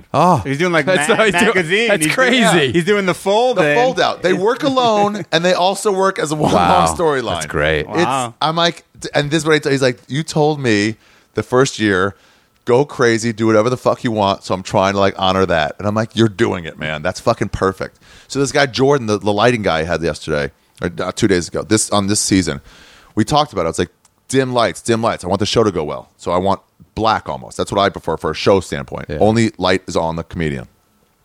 He goes, We can't film that way. I was like, I think we can. I think you can get the, the bounce off light onto the front row. And he goes, Okay, but we put a couple people in the front row and looked at him like, That looks okay. He's like, It's not going to look okay with five rows of people. And we stuck a bunch more people in there and looked at it and go, See, it's just going to have a blob. He goes, If I can turn it up to 5%, I can get a little bit of definition on there. He goes, I will do what you want, but let me show you the options. Yeah. Instead of just telling me, like, we don't do it that way. And so I looked at it, looked at it from the crowd. I'm like, it's a little bit lighter than I want, but yeah, it does give some definition. I'm like, okay, 5%, I'll do it. And I'm like, here's a guy who's great at what he does, who's an artist at lighting. And I'm like, Yeah. I can trust you now. So when you surround yourself with people like that, Monday I had to do that shit. Today I just have to show up at four. It's already done. That's why I can do this right now. with oh you god. Well, that's the cre- You gotta yeah. hustle over there. We're getting close to that time. Yeah, I got a shower. We gotta go. Yeah, no, the best in the business, if they meet creator good people, they go, We're working with a guy now and he did the same. He goes, Look, I'm gonna give you ideas, but do whatever the fuck you want to Yeah. do. Moshe said he wanted to maybe read out of a book a story. And I'm like, I'll tell you that that doesn't go over very well. But if you want to do it, you can. But creatively, as a comedian, I'm telling you, not as the producer, as a comedian, I'm telling you, I wouldn't do that. but it's on you. And he didn't do it out of book, and he killed. But um, it's all that Howard Work shit from from Fountainhead. You find the other people that are just artists that just want to do. That's what I want to do with you guys. It's like, all right, the money not, might not come in for a web series or something, but if it's a sustainable amount of money, if it's the fucking just what I'm saying, build your salary into the budget Yeah. then just if, as long as you're doing good shit, we're- there's, that's a huge success. I know we're not doing that yet with you. No, no, no, Like, but we'll no. get there. Eh, eh, look, it's all about the product. Yeah. And I think now, like, we're 100%. Uh, We maybe weren't, we were always about the product, but it was always like money, you know, we that need to fear. find, but then, yeah, but you're like, now we're 100% like, we just want to produce content that we are proud of. Make great shit. Yeah.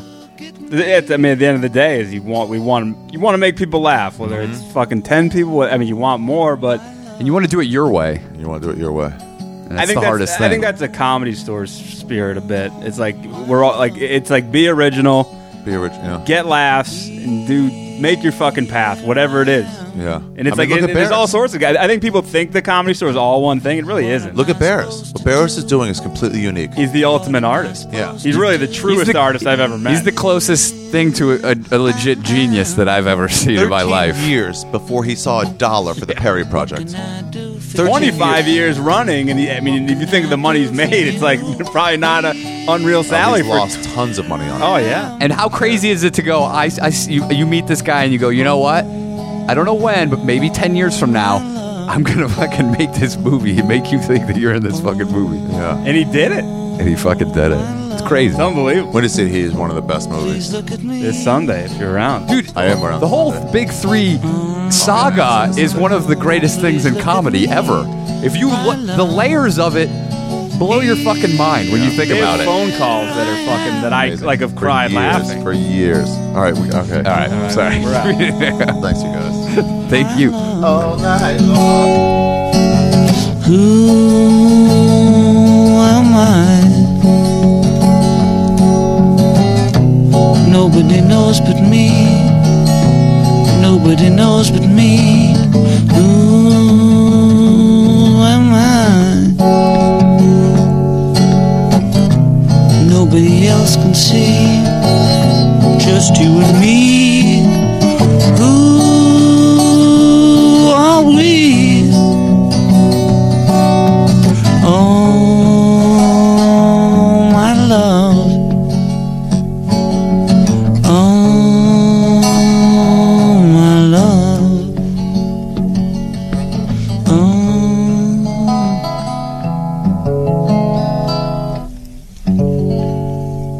All right. That's it. That's it. That's it. That's the podcast, everybody. Hope you liked it. Please check out Danish O'Neill's podcast called The Danish O'Neill Podcast. And please subscribe to this podcast and fucking tell your friends about it. I haven't put out a drive in a while, but fucking do it. Why not? You like it? Let's get these numbers up. I'm going to Steamboat tomorrow, and the reason I'm going to Steamboat is this: when I did my first special in 2012, no, yes, 2012, December 2012, I taped it at the Knitting Factory in New York, and it was for Chill.com. It was a website company that's gone out of business. Since then, I got the special back. I own it. Uh, I licensed it to Comedy Central. It was on last March. They've played it a few more times.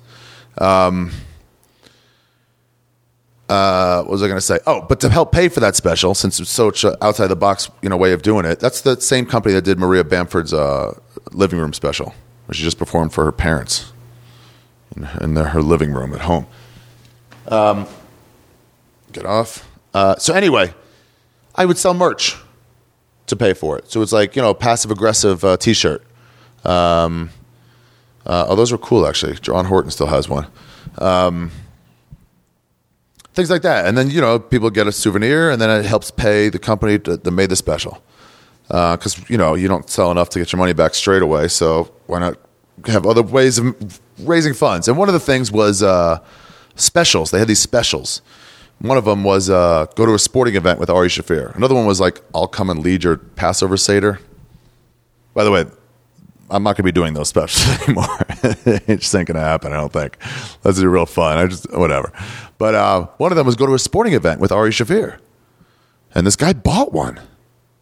Somebody bought one. I And so it's like, yeah, man, when I'm in your town, fucking let me know and we'll, we'll go to one. I mean, that was the deal. It was always like, I'm not going to fly across the country to go to one. And it's like, and who- if you got tickets, if you got Laker tickets, you want to take me to a Laker game, I won't root for them, but I'll go. Man, these are good years for Laker haters, by the way. People are worried, like, oh, they're going to get the number one pick. It's like, I, I don't care.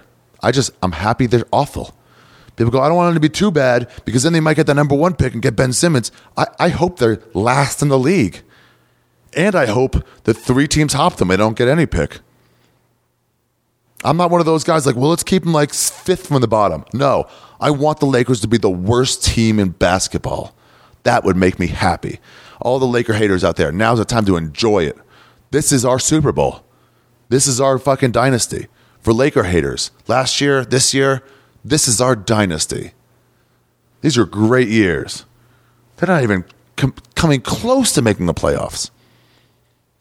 They're going to be worse than the Philadelphia 76ers oh, just fucking great. Kobe's a fucking garbage dump. Gets in there and chucks up four half quarters. Hopes to hit a shot so everyone cheers for him. Like, ah, yeah, I saw one last shot. Fucking six for 32. I love it. Anyway, so one of the things was go to a sporting event with Ari Shafir at your expense when I'm in your town. So this guy wrote me and he goes, hey, you're going to be in Denver. Let's go to a Nuggets game. And I was like, fuck, man, you know what? I would love to, but I'm, I'm doing this veil trip with Renazizi and Simone. And I'm coming right from San Francisco from Sketchfest, you know, where I did This Is Not Happening shows, by the way, February 23rd, excuse me, February 24th at 12.30 a.m., the night of February 23rd. New episodes start on Comedy Central. Check YouTube soon because I think either this Tuesday or next Tuesday, new stories are coming out on YouTube. Yeah, start getting excited. Spread the word. So I was like, I can't really do it. I came, came from San San Francisco. I couldn't even come in a day early. So, and he's like, well, how about after? I was like, I was gonna, yeah, we could do after. Yeah, we could do after. And he goes, well, tell you what, if you want, because I was thinking I was might go to Steamboat afterwards to go skiing. And he goes, tell you what, fuck the fu- fucking Nuggets game. He goes, I'm from Iowa. That was just to go to some sporting event. He goes, how about we go skiing together? Fuck yeah, bro. So we're gonna go up there late tonight or tomorrow morning. We're gonna go skiing in Steamboat with the fan who helped me pay for my special. It'd be fun as fuck. Get high, enjoy ourselves, be captains of something. I don't know what the saying is. Um, so anyway, Colorado, you've been fucking real as fuck. Next year I'll be back, and I don't know what what context, or maybe I won't, but we'll see. Um, all right, you guys, that's the episode. Right?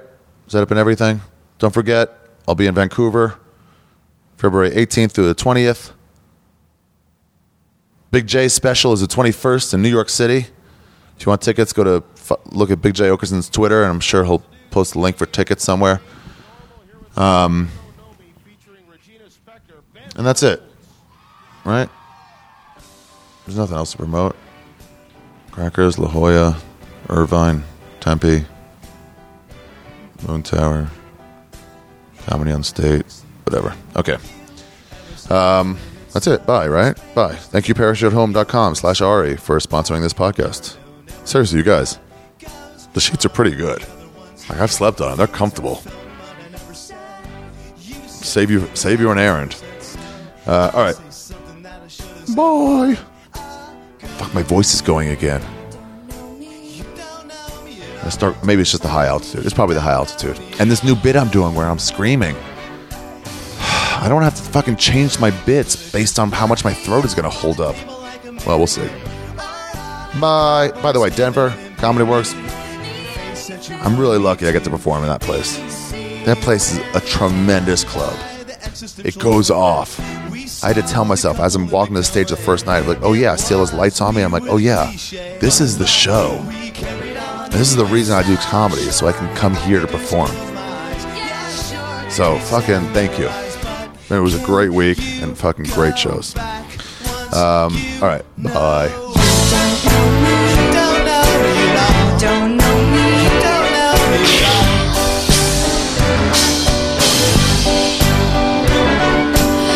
Don't know me. We found the person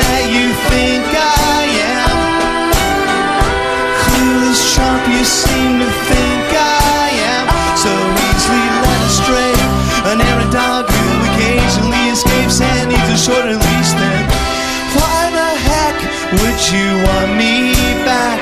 Maybe it's because You don't know me at all.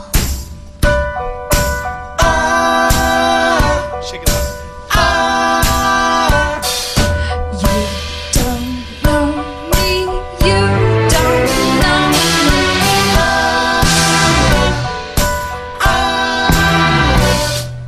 so what I'm trying to say is what What? I'm trying to tell you is not gonna come out like I wanna say, cause I know you'll only change it. Say it. You don't know me. Don't know, you know.